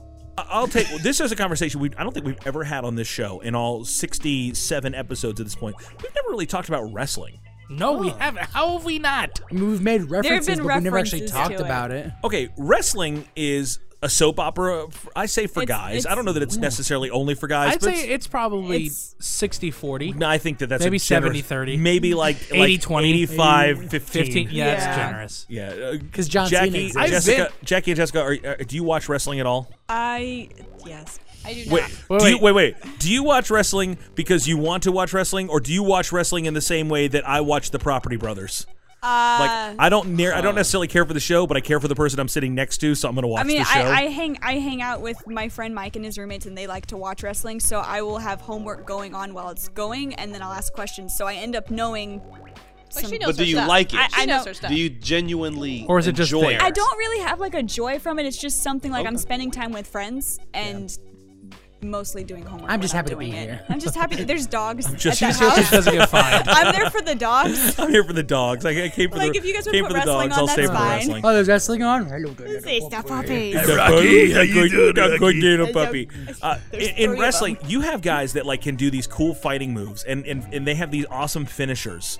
Uh, Yes. Keep that keep that in the back of your mind. Like, who- what's your favorite wrestling finisher, Steven? Mine is the rock bottom. The uh, classic. Yeah. What's your What's your favorite wrestling finisher, EJ? The Razor's Edge. Oh, I love it so That's a much. cool one. Razor's Edge. Yeah. Anytime I do a created wrestler in a wrestling game, that's the finishing move. Yeah, I I call love I the call it the Razors. altar call. Hey, I like that. I like that. Uh, what's your favorite wrestling finishing move? The shooting star press. That's a good one. Gets a forward. He's doing a backflip while moving forward. Who's whose version of it? Uh, not Brock, Brock Lesnar. Lesnar. the one where he Um, almost broke his Well, neck. okay, so a couple years ago, Evan Bourne was Who's a that? he was a like a mid card wrestler, but he he was the first time I saw someone do it, and it just blew my mind what that he was doing that. So that one's probably my favorite. That one's so cool. I uh, I really I like um uh, my uh, I love Scott Hall Razor Ramon. I think one of my favorite collections of moves. I always loved uh, Chris Jericho. I, I really like the Codebreaker. Oh, nice. Uh, I love the Lionsault. I love the Lion Tamer. That's kind of a cool The selection. Lion of Tamer, moves. the walls of Jericho. It's the Walls of Jericho. Yeah, Some sorry. Of, some of these I'm like- names are familiar to me, but I I'm don't always remember what WCW they look Jericho. like. Yeah, I know. And More the, than the, Y2J. the, What's lion, the lion salt is cool too. But so many great finishing moves. But uh, you know, one of the ones I love the, athletic. I like the ones that when I, you look at it, it's just not the ridiculous ones. Not like the people's elbow or what's the one that um the leg drop. the, the, the leg drop. What's the, one that John kick. Cena does? the five knuckle the shuffle. five Yeah. knuckle shuffle. Stupid, ridiculous moves. Or the worm. You know, do you remember that? hey, the, Oh, yeah. the worm taught me how to break dance. the, the worm. Thank you, Scotty. The guy Too would do like he'd hop around on his leg, and then he'd he would spell do the W O R M, and then he'd do the worm, and, then, he'd, go, jump up, "Ugh," and then like dropping like a hand and, on him. and it was so stupid. or the stink face. the stink face. Yeah, he just back his behind up into their faces. Ew. Yeah, nasty stuff. But um, I always loved, I always loved like Rey Mysterio's finishing move. I always loved 619. Like the six one nine was Now, always what's so that cool. was- now remember that that I was move a has been stolen by a wrestler named uh, was it Cesaro? Is that his name? Uh, I don't Sheamus like and him. Cesaro. He's he took it. I think he just took it from him. But he's Swiss, so they call it the Swiss one nine. Oh. Oh, I didn't it- know that. Yeah, it's hilarious. That's cool. I did not know that. So th- th- there's something about fighting that we enjoy watching, and even if it's not something like like wrestling, we love to see these big battles that happen in these movies. We love to see kind of the good versus evil to cheer people on. Um, you guys, it- it's a little bit outside of your your age bracket necessarily, but I grew up watching the Rocky movies. I've seen Rocky three. I've seen all. I of the remember Rocky how movies excited you got when we went into Philadelphia. Listen, I and, and you know, and I'm I'm the one who raffle. didn't get to get out and go and run up the Rocky steps. I know. did. I had to keep circling the museum Mm-hmm. because they had an event that was happening there that day, so we couldn't park. Yeah. So I had to keep like circling around in the rental car, and it's- Oh, that's while, such a sad story. While Sonny and and my son Christian got to go out and go up there and take their pictures with the statue and stuff. You're like, what's this from? What movie is this from? Well, technically the you movie can- Rocky. I've never heard of it. Never I seen- hate you so Like, much. I'm not joking. As I circle this, I drove into the city of Philadelphia with the Rocky soundtrack playing Yes, on my and it was Spotify. wonderful. Technically, As you, you should. technically you can't. Go, you couldn't go up the actual steps because the NFL draft had happened like the the weekend before. No, and the they- they had was still there. scaffolding. No, Yeah. you. But yeah, but they Yeah. the statue was still down Yeah. off to the side. Yeah, yeah, oh, was. so It was cool. devastated, so upset. But, Next time. But yeah, next time. Next time. I've honestly been thinking like this week. I'm like, yeah, I'm, I'm ready to go back to Philadelphia. Let's just go. Let's do it. Let's all go back. Let's just go. I was about to I say, love let's All right, do Philadelphia. this. Let's go in September. Nick, hit pause. We'll be back in three days. I am so Road trip. tired. That's the last time I ever take a road trip with Neff. And and we're back. Infinity War was great, you guys. Yeah. We saw it at Philly. Um, oh, okay, so I, I, it's kind of switching gears from all like these great fight scenes and great like video games and and wrestling things and, and stuff like that. And does anybody here have, have you ever done any martial arts? Have you ever like trained or practiced or done anything like? I did two weeks with Taekwondo. Did you really? Yeah, then the place I was at got shut down. Uh, so technically, you would have continued if it didn't get shut down. Yeah, I was a white belt. Okay. Which is one step up above no belt. Was it called Cobra? I started No with belt. none, and then I got a white, and then Hey. I stopped. One step called above. Uh, Kai? my my pants are falling down. I have plenty of leather brown belts. What's your? Uh, have you have you done any martial arts, Jessica? No, n- I mean not directly. My friends would take classes and then they would teach me at recess, kind of stuff. So Gotcha. That's cool. No, when I was in middle school, I hung out with a lot of kids like that were in my circle of friends were super into it. Like they would go and like do tournament karate things, or I, I guess it was like karate and Muay Thai kickboxing and I, things Oh, I wow. didn't I didn't understand. But we would get together on the weekends and we would watch Jean Claude Van Damme movies. Like we Nice. watched Cyborg and Bloodsport and all those different things. Steven Seagal Time movies. Cop. Uh, Time Cop had, had not. I don't know that it had come out yet at that time. Under time. Siege. Um, Under Siege had come out. Uh, see, I never liked Steven Seagal movies, but the, the we would watch these movies. But these guys, uh, we have I have pictures of us all in in middle school, eighth grade at McCracken Middle School in Bluffton, South Carolina, and we would all be out there like doing karate, and they would be all doing their high kicks and their spinnings and stuff, and I'd be like, "Here's my kick," which I could kick pretty high for a fellow of you know big size, but these guys were doing like legit karate, and I'm going, uh, I'm and they're what they're going to the Battle of Atlanta this weekend for like this big. There was a girl in our youth group. Her name was Jamie Caskey. And she was like ranked, like in like nationally ranked for, Whoa. and That's cool. Uh, boy, she was tough. She was cute, pretty little girl, blonde hair girl, and but boy, she, She would could ki- kill you. She could kill you if she puts her hands in her pocket. She could get arrested for carrying a concealed deadly weapon. That's cool. Oh. We uh we just did a a, a thing. Our our new thing in uh, kids church is about ninjas, and we had a kid, a new kid named Rowdy who was in, who came in. Wait, wait, named what? Rowdy. Right on. That's his name. not a nickname. Like no, not a nickname. It's on his name tag. Rowdy. Rowdy. They didn't put a nickname. We named the dog. We named the dog Rowdy. Uh, the fake dog. anyway, Bag we Rowdy. brought him on stage to you know because we do a welcome for all the new students. We have him come on stage and stuff, and we asked. I feel him- like when you bring a kid named Rowdy on stage, you have to play entrance music for him. well, Can't- w- did you pl- please tell me you said howdy rowdy? no. Missed opportunity. Oh, Anyway, continue. Anyway, so he he comes on stage and we ask him, "Do you know any ninja moves?" Because it's our theme. This kid does like a roundhouse kick and does like a jumping like What? 580 spin kick. Yeah, honestly, if your name's Rowdy, you better be able to back it up. Oh yeah, it was dope. I was like, dude, this guy knows. I call uh, this the rowdy roundhouse. Yeah. I'm pretty sure it was Tai, tai Chi. I, I don't think Tai Chi is a martial art. It's my I think latte. that's a- think that's a type of it's drink. A, it's No. like a slow. It's Tai Chi, they do like it's what that's Tai Chi is what boneless senior citizen bowling teams do. Take to the Tai Chi might class. Wednesday, Mark. Maybe it's jujitsu. you may correct of. us, but I, I I wanted to think about like fighting and and battle in the context of our faith.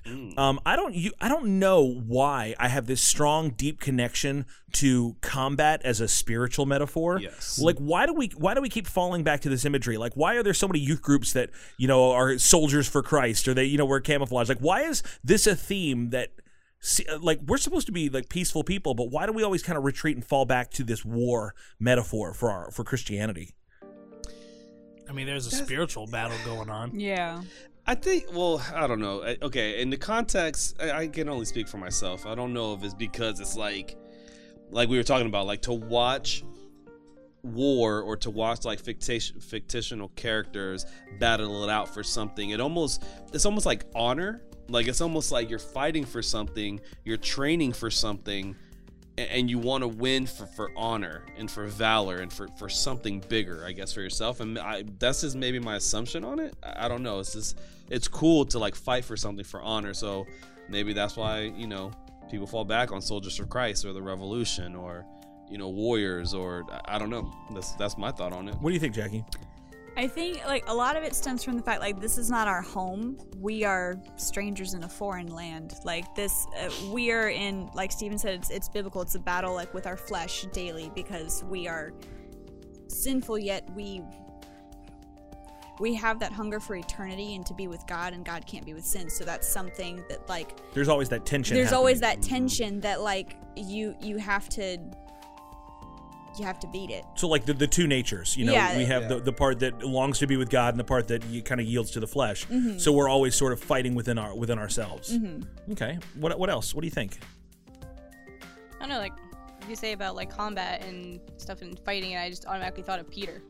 Like Okay. go in like in the in the Garden of Gethsemane where he cut off. Pulls out the sword. Yeah, me, pulled out the sword. He's ready to fight. Yeah, but Jesus calls him out on that like No, I quick. know. He's I like, know. if you live by the sword, you're gonna die by the sword. Let me heal your yeah. There Yeah. you go. What? It's just Let me heal. Oh. you almost got me all the way. I never. but I fall just think for of like this quick jump to defend our Yeah. faith. Okay, I got you. I got you. And and and maybe you know Christ is kind of drawing a connection of you know our weapons are not carnal weapons. You know, which is which is something you know Ephesians. Neff, you just did a, a devotion on this. Yeah, uh, I was about to uh, say that. Yeah, so you know we we don't fight against flesh and blood, but against spiritual powers and you know principalities and uh, or spiritual wickedness in high places. Um, and, and you know there is this ongoing metaphor, especially uh, in, in the Old Testament. There's a lot of war that happens. There's the, always a old, battle yeah, happening. the Old Testament has got that. It's very Helm's Deep, and and you know they're always marching around some city or going to battle with some you know some you know Philistines or you know Hittites or something some King such. Hezekiah rode against the armies of the Philistines. I don't know. Okay. Uh, but but we we see this comparison, and Paul loves army metaphors. Paul loves you know military things. When he's talking to Timothy, um, I think he says in, in both of his letters to Timothy, he says you know um, let, endure hardness as a good soldier of Jesus Christ. You know he says you know a soldier doesn't get entangled in the affairs of the world. Um, you know he he compares himself. He's like he's like fight the good fight of our faith you know like there's it, there is a struggle there is a fight to it and he uses these war metaphors you know in ephesians uh, like neff said in his devotion the other day on our nerd of god daily we have to put on the full armor of god uh, armor is not used for anything but battle there's no such thing as casual armor you know like, uh, despite what female video game characters might show you it's like here's my bikini armor Not at all. No. yeah there's no Stabs in the stomach a couple times. you know, there's no like just this is my walking around armor. You know, you, armor is for armor's for battle. Casual Yes. Friday armor. And and I, I always think of these scenes again. Lord of the Rings is just a perfect analogy for this. When you see everybody and they're in the back, they they know the, the the enemy's coming, and they're getting strapped into the armor. They're getting their gear on. They're picking up their sword and their shield, and they're getting equipped for battle, and and they're ready because they know that a fight is coming. Uh, so they they gear up. Why is this something that we see as as a metaphor for Christianity? Like, what are we fighting? Well, we're not only fighting against the strategies of the devil, which is in Ephesians, um, but we're fighting for the souls of the people around us, the people who are in the world. We want to mm-hmm. fight for them because they're focused on things or they're being tempted by things and they are focusing on those things instead of focusing on Christ. And we want to fight for them and, and give them everything that we can give so they can know Jesus and they can be saved too. And So, what's the real battle? Is it a culture battle or is it a battle for souls? I guess it's both because I mean you're fighting you're fighting against a culture that glorifies things that we see as wrong and against God, and at the same time you're fighting for people who uh, are brought up to focus on those things, those that culture. Like that's the thing that's been shoved in their face. I think it's interesting though, like thinking about it, because I've thought about this a lot in regards to like fighting things for Christ, and and there are times where I'm just like, yeah, you know, like I want to go out there and I, and I want to fight, you know, the principalities, and and then in certain circumstances, principalities are carried through people, you know, human beings that they're evil or or they're wrong or or they go against God or they they intentionally go against God and the word of God and but then I also think about the concept of like fighting with love. And, and then when you think about that whole concept of like fighting that that word fighting almost has like a negative connotation but then when you say I'm, I'm gonna fight these principalities or I'm gonna fight hatred or I'm gonna fight racism um, with love it, it kind of changes that dynamic so that's for me personally just being transparent I deal with that a lot because there's a lot of times that I just want to I guess I just want to be very like this is against the word of God. This is wrong and I'm to say this very straightforward. It might get me in trouble with a lot of people, but then it's like should I be approaching it or attacking it quote unquote through love so that it's not necessarily abrasive against our our culture or against our society to what, you know, maybe is deemed appropriate or people have allowed to happen. So Uh, which which way do you find yourself leaning on in that in that tension? You know, do you do you make waves or do you find yourself a little more Switzerland, a little more passive in in your approach on, on a day to day? on a day to day, just being honest, I think I find myself being a little bit more passive than I should because I always I err on the side of like if I if I ruffle feathers more often than not, am I sacrificing opportunities to witness? Like, am I sacrificing opportunities to be able to to talk to this person a little longer or this group of people um, that believe this way like if i were to just kind of come into this situation come into this conversation more i guess straightforward or more abrasive as opposed to being passive would it would it would my time be a little bit longer to try to talk to them about christ So you're you're saying from an evangelical standpoint that uh, sometimes being a little more direct may be off-putting, and you might kind of spook the uh, Yeah. y- your your targets. Yeah. Um. So is that is that battle or is that like espionage? You know what I mean? Like Yeah, I'm saying, yeah, yeah. are we going to war with spiritual wickedness in high places and the people are the spoil? Are we going to, to war with the people? Um. eh, There, there's that that interesting tension, or is it? Are we just trying to be wise and and kind of I don't want to say in the world but not of it, but are we trying to just sort of uh, leave breadcrumbs to Jesus?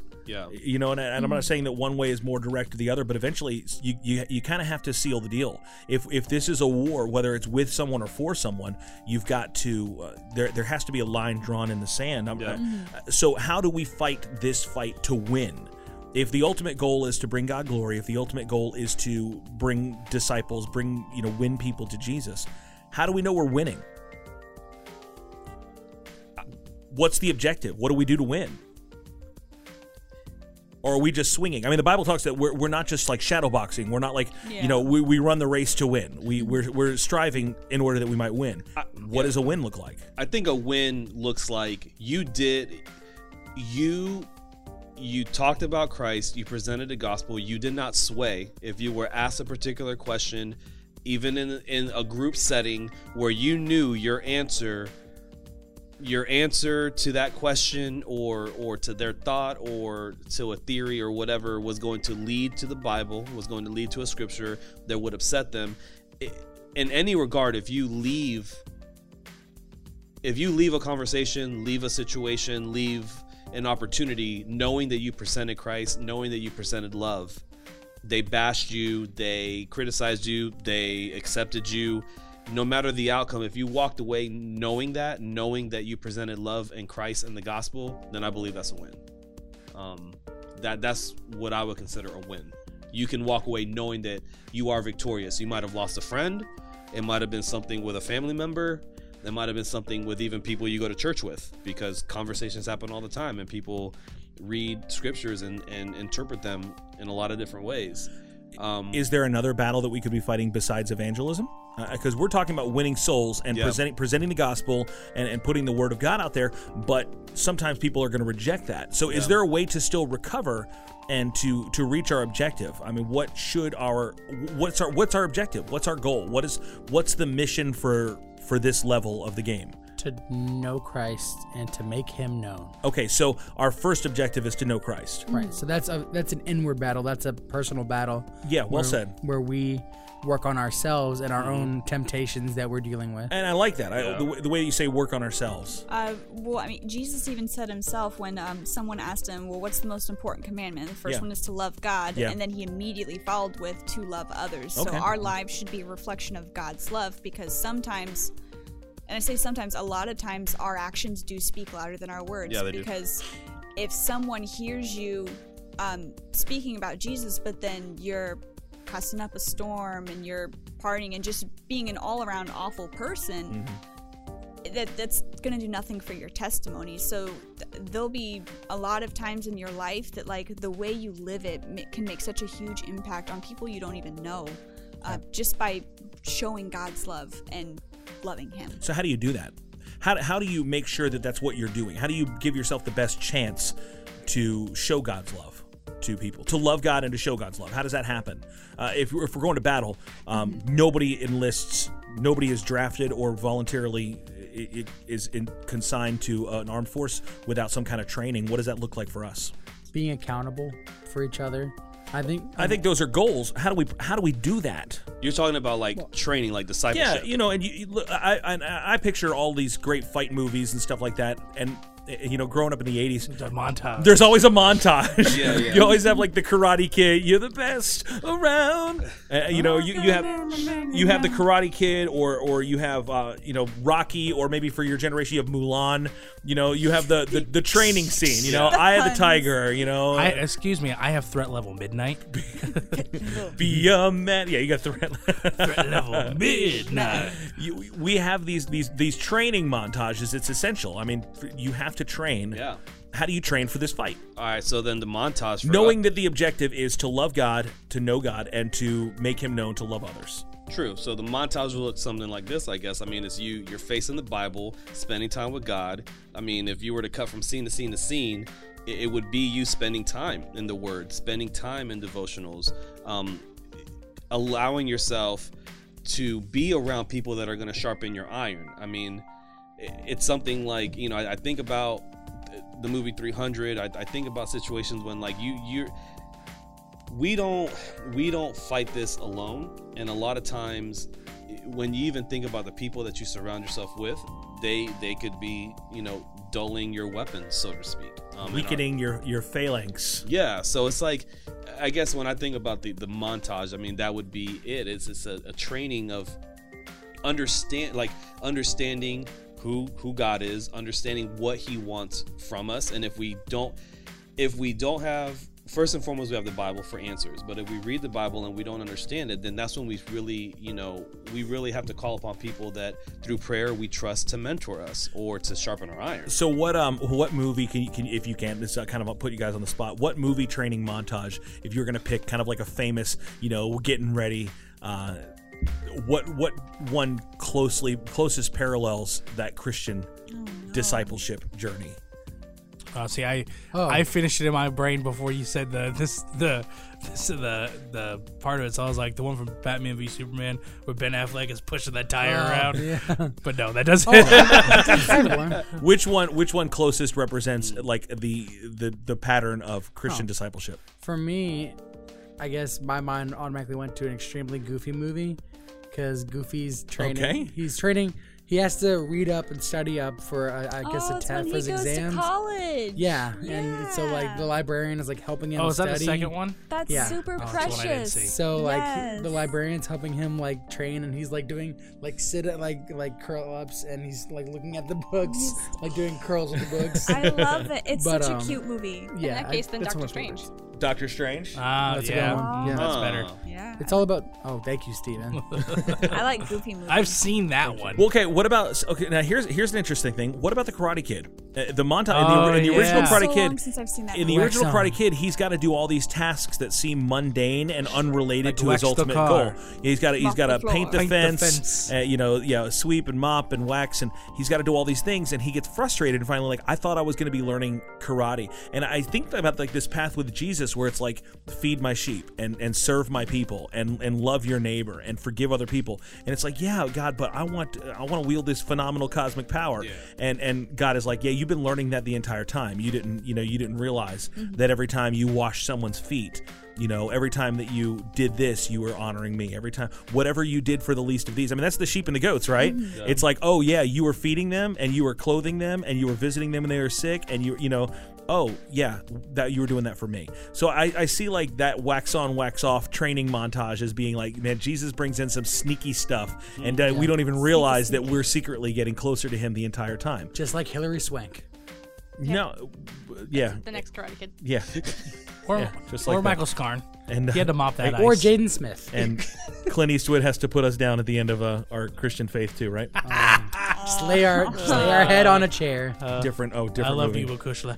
Um, yeah, I don't know. I think that there's, there's. I mean, Rocky. I love it in, in Rocky where he gets a little conceited and full of himself in Rocky three, and then Carl Weathers has to come in. Apollo Creed has to come in and, and keep him to get his eyes, you know, focused. When I think about the Christian leaders in my life, I think of that. The, the people that are behind me, you know, saying, "Run, run, run! You can do this. Stay focused." Eye- beach. Eye, of the tiger. Yeah. Yeah. Uh, you know, there's just different things like that that I, I love that, and I love to kind of project my Christianity on that. I love uh, when you know I'm uh, when I'm in the Word. Uh, You know, get up early in the morning and I'm open up my Bible. It's like that's my training montage. You know, like one day I'm going to be in the ring. I'm going to be fighting a battle, and this is going to be the moment that equips me for that knockout punch Yeah. or, or whatever it might be. You know, But- But sometimes uh, when you when you're not necessarily alone, but sometimes when you have nobody around you, you have to do the Rocky One montage where you have to push yourself to get to that point.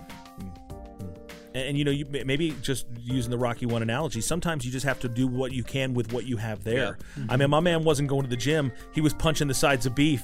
He was running up the steps. Tenderizing it. he was running up the steps. You know what I'm saying? Like And he, running down the street, which is way too crowded for anybody to just run down. not at like five o'clock in the morning. You know, that Uh, was when I he was doing guess. it. But that's what I'm saying. Like it was, you have to work with what you got. You know, maybe you're in a church that doesn't have all these amazing resources, or maybe you just feel like I wish I had this, or you look what other people have. You say, I wish that I had access to that, or if I could only do this. Well, you, what do you have right now? Be faithful with what you have right now. If it's the one talent, three talent, five talent, use what you have now and and bring honor to God and see what He develops in you. Um, uh, you know whether whether whatever the fight is that, that's coming to you if it's knowing god and and making other people aware of him if it's serving other people if that's the fight that we're in be faithful w- with where you where you are. Um, I, I think that we also need to acknowledge that we're in a fight.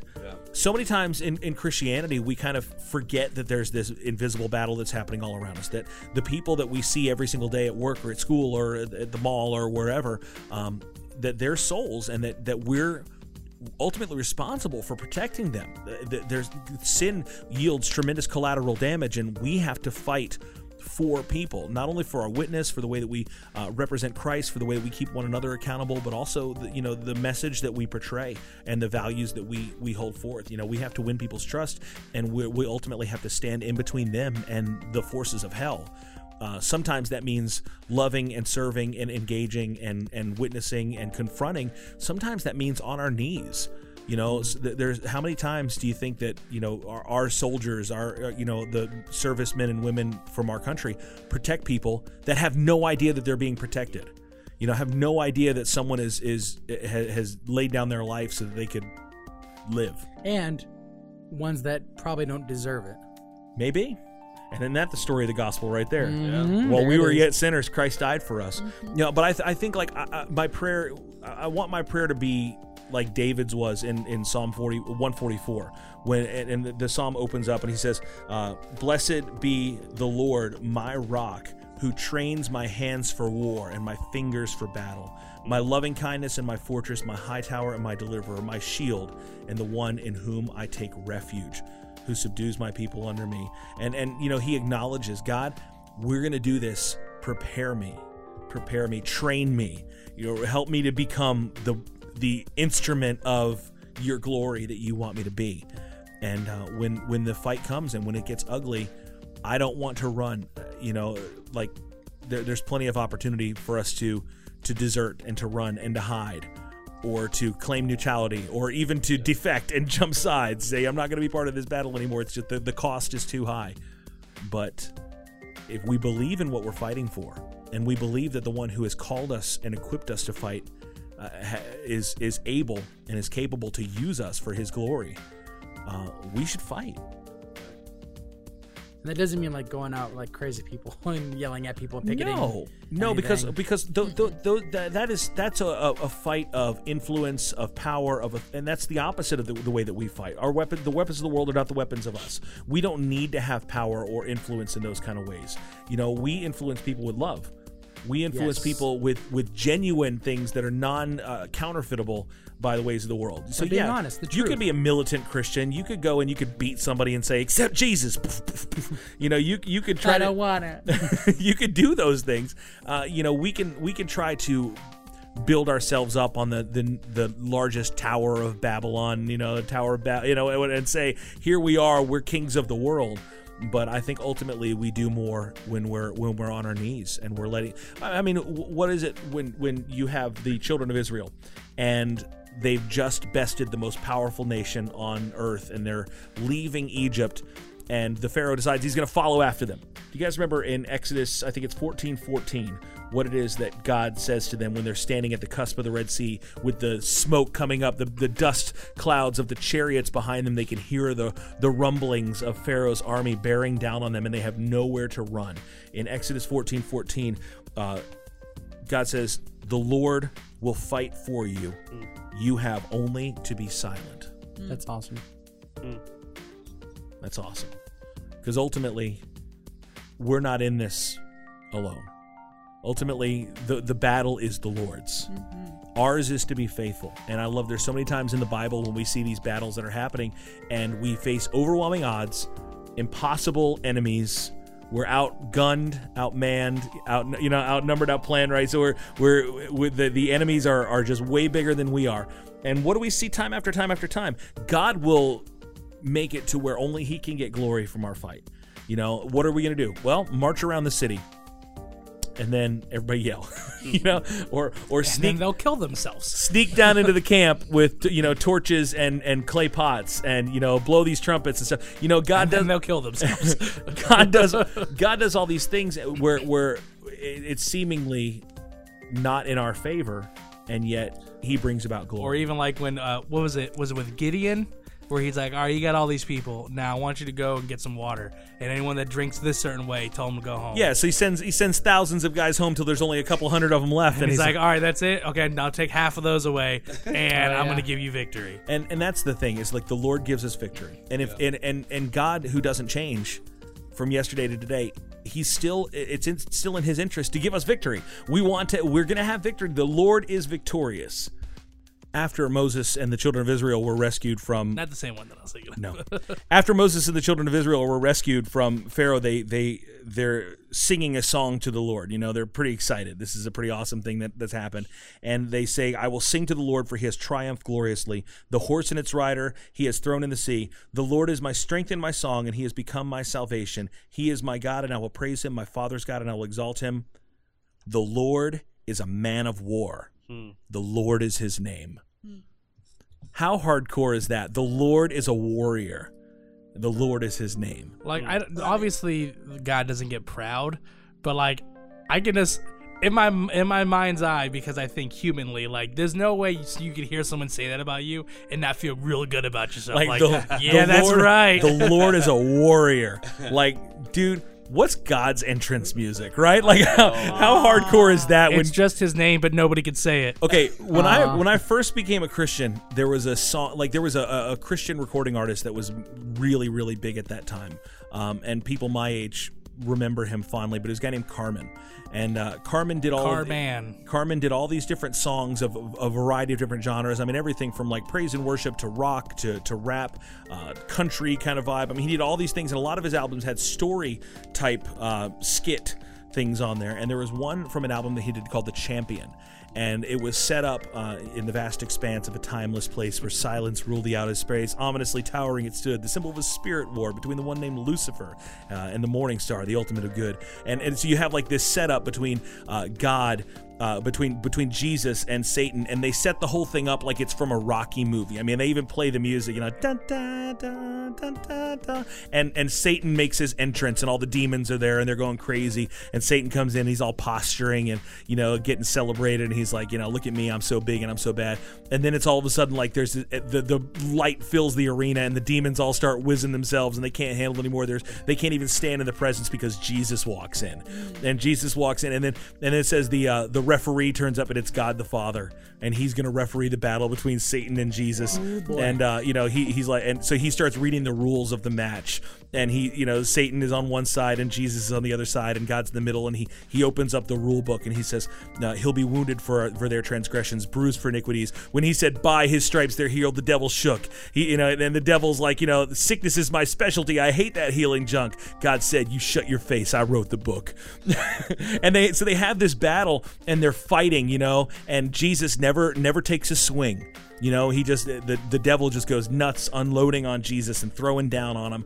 And um and and and, and this is all set up, you know, think very rocky, think like the the epic battle at the end and um finally uh Jesus, you know, with a knowing glance to the Father, puts his hands down and the devil just strikes with the, with a knockout punch. Bam! And Jesus goes down and the the whole like the whole timbre of the song just like drops. And it's just like oh my gosh what just happened? Like even satan can't believe. He's like what the crap? And then he gets super pumped. He's like that's it. I won. Oh my gosh i won. You know the body of christ is laying there crumpled in the corner of the ring you know uh, stricken down by just a death blow. I mean satan just knocked him loopy. And uh you know satan prematurely begins to celebrate and god starts the 10 count.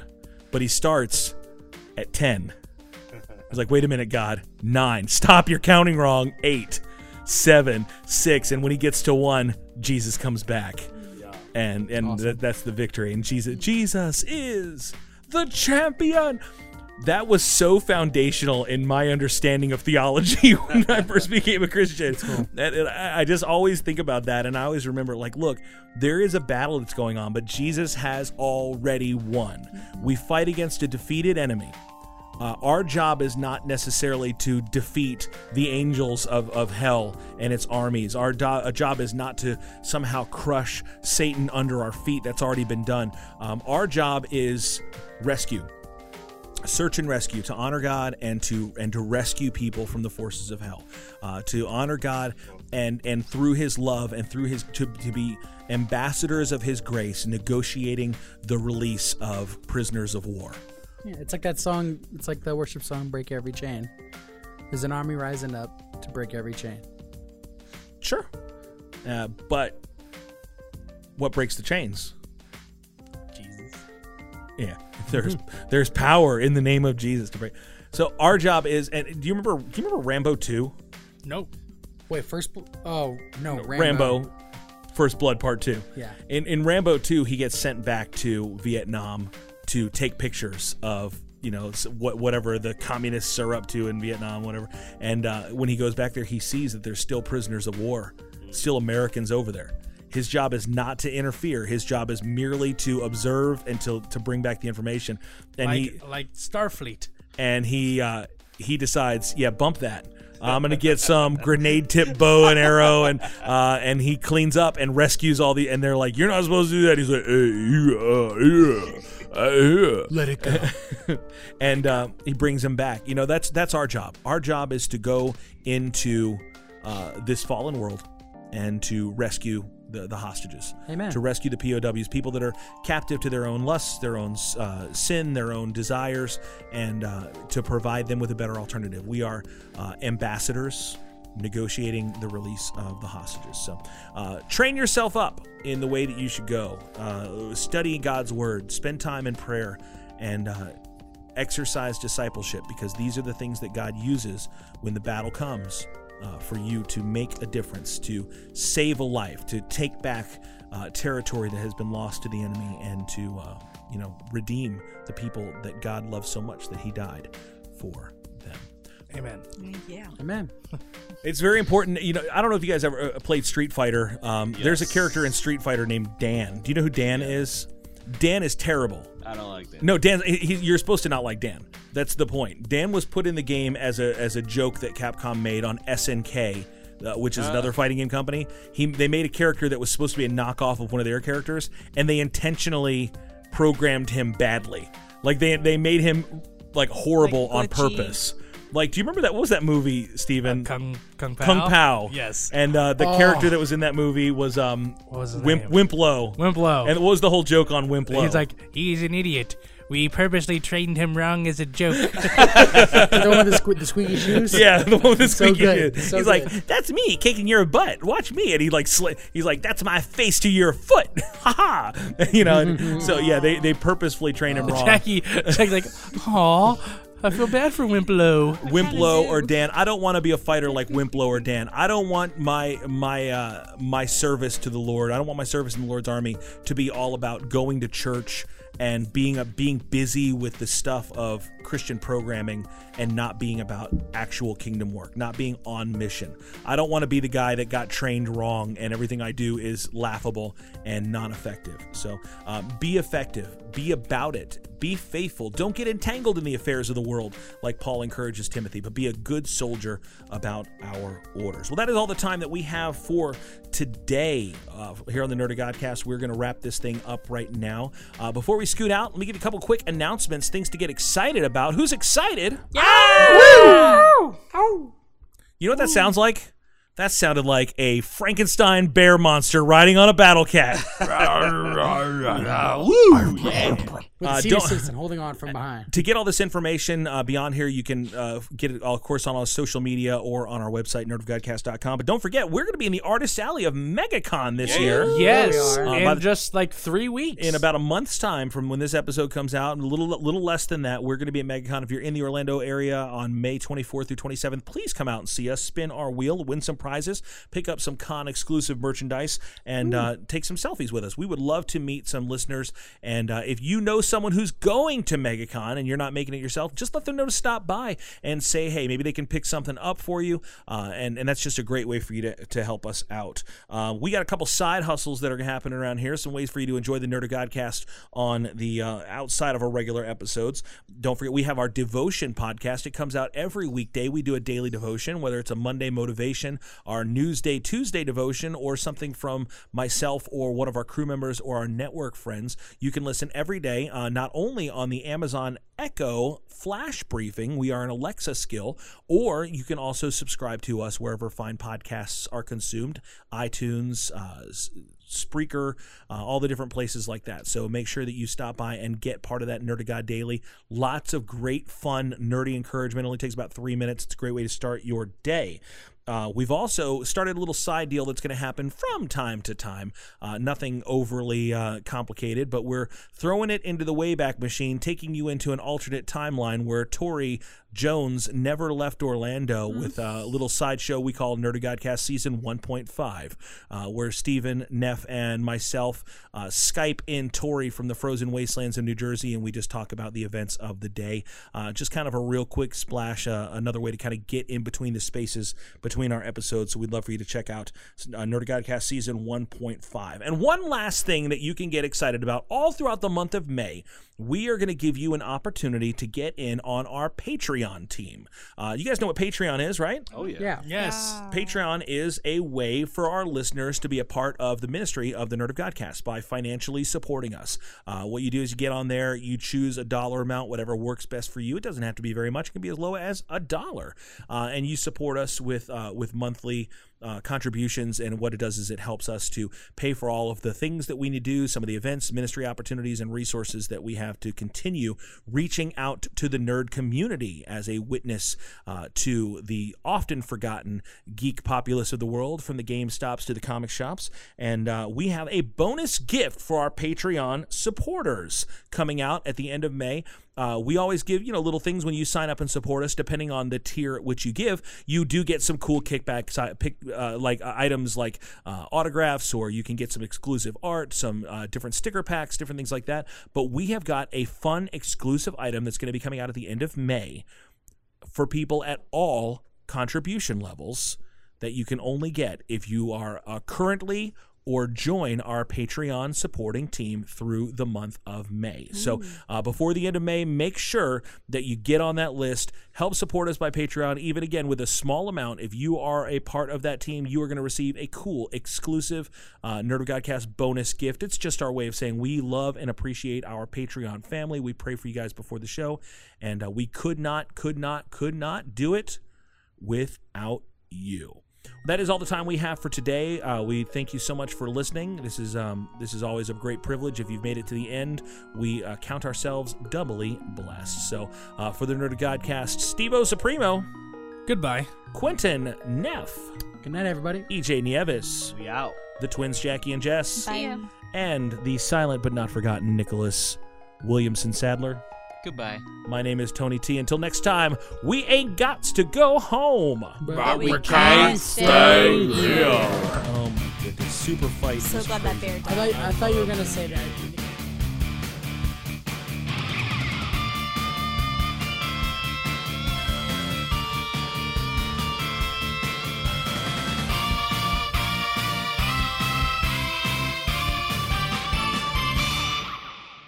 No, no. Jackie's saying confidence. Like I'm cute. Okay. Yes, it's true. There's a new movie I'm a out called freaking like I'm Pretty treasure. or something like that. I feel pretty. I feel pretty. I'm pretty. a freaking treasure, dude. I am a dude. freaking treasure. dude. My body is a temple, and I am the treasure. You're weird. Let's let's stop that there.